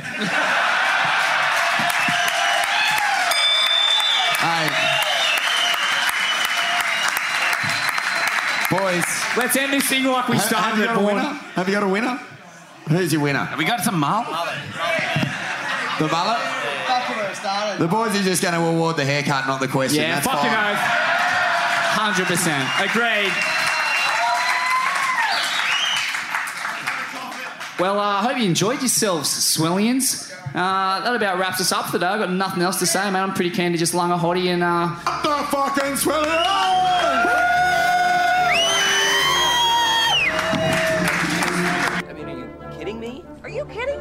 Gotta be kidding me. You gotta be kidding me. You're kidding me. You're kidding me. You're kidding me, right? Are you kidding me? This guy, are you kidding me? Are you kidding me? Are you kidding me? Are you kidding me? Are you kidding me? Are you kidding me? Kidding me? Kidding me? Are you kidding me or what? You've got to be kidding me. You got to be kidding me. Jeez, you got to be kidding me. You've got to be kidding me. Oh, you got to be kidding me. You got to be kidding me. You've got to be kidding me. You gotta be kidding me. Gotta be kidding me. You gotta be kidding me. You've got to be kidding me. You gotta be kidding me, right? You gotta be kidding me. What? You gotta be kidding me. You gotta be kidding me. You gotta be kidding me! You gotta be kidding me. You gotta be kidding me. Are you kidding me? Are you kidding me? Come on, you gotta be kidding me. You gotta be kidding me. You gotta be kidding me. Are you kidding me? You kidding me? You kidding me, right? Are you kidding me? You kidding me? You kidding me? Are you kidding me? Are you kidding me? You kidding me? Are you kidding me? Are you kidding me? Are you kidding me right now? Are you kidding me? Are you kidding me? You fucking kidding me? Are you fucking kidding me? Are you fucking kidding me? Are you fucking kidding me? Are you fucking kidding me? Are you fucking kidding me? Are you fucking kidding me? Are you fucking kidding me? You've got to be fucking kidding me. Are you fucking kidding me?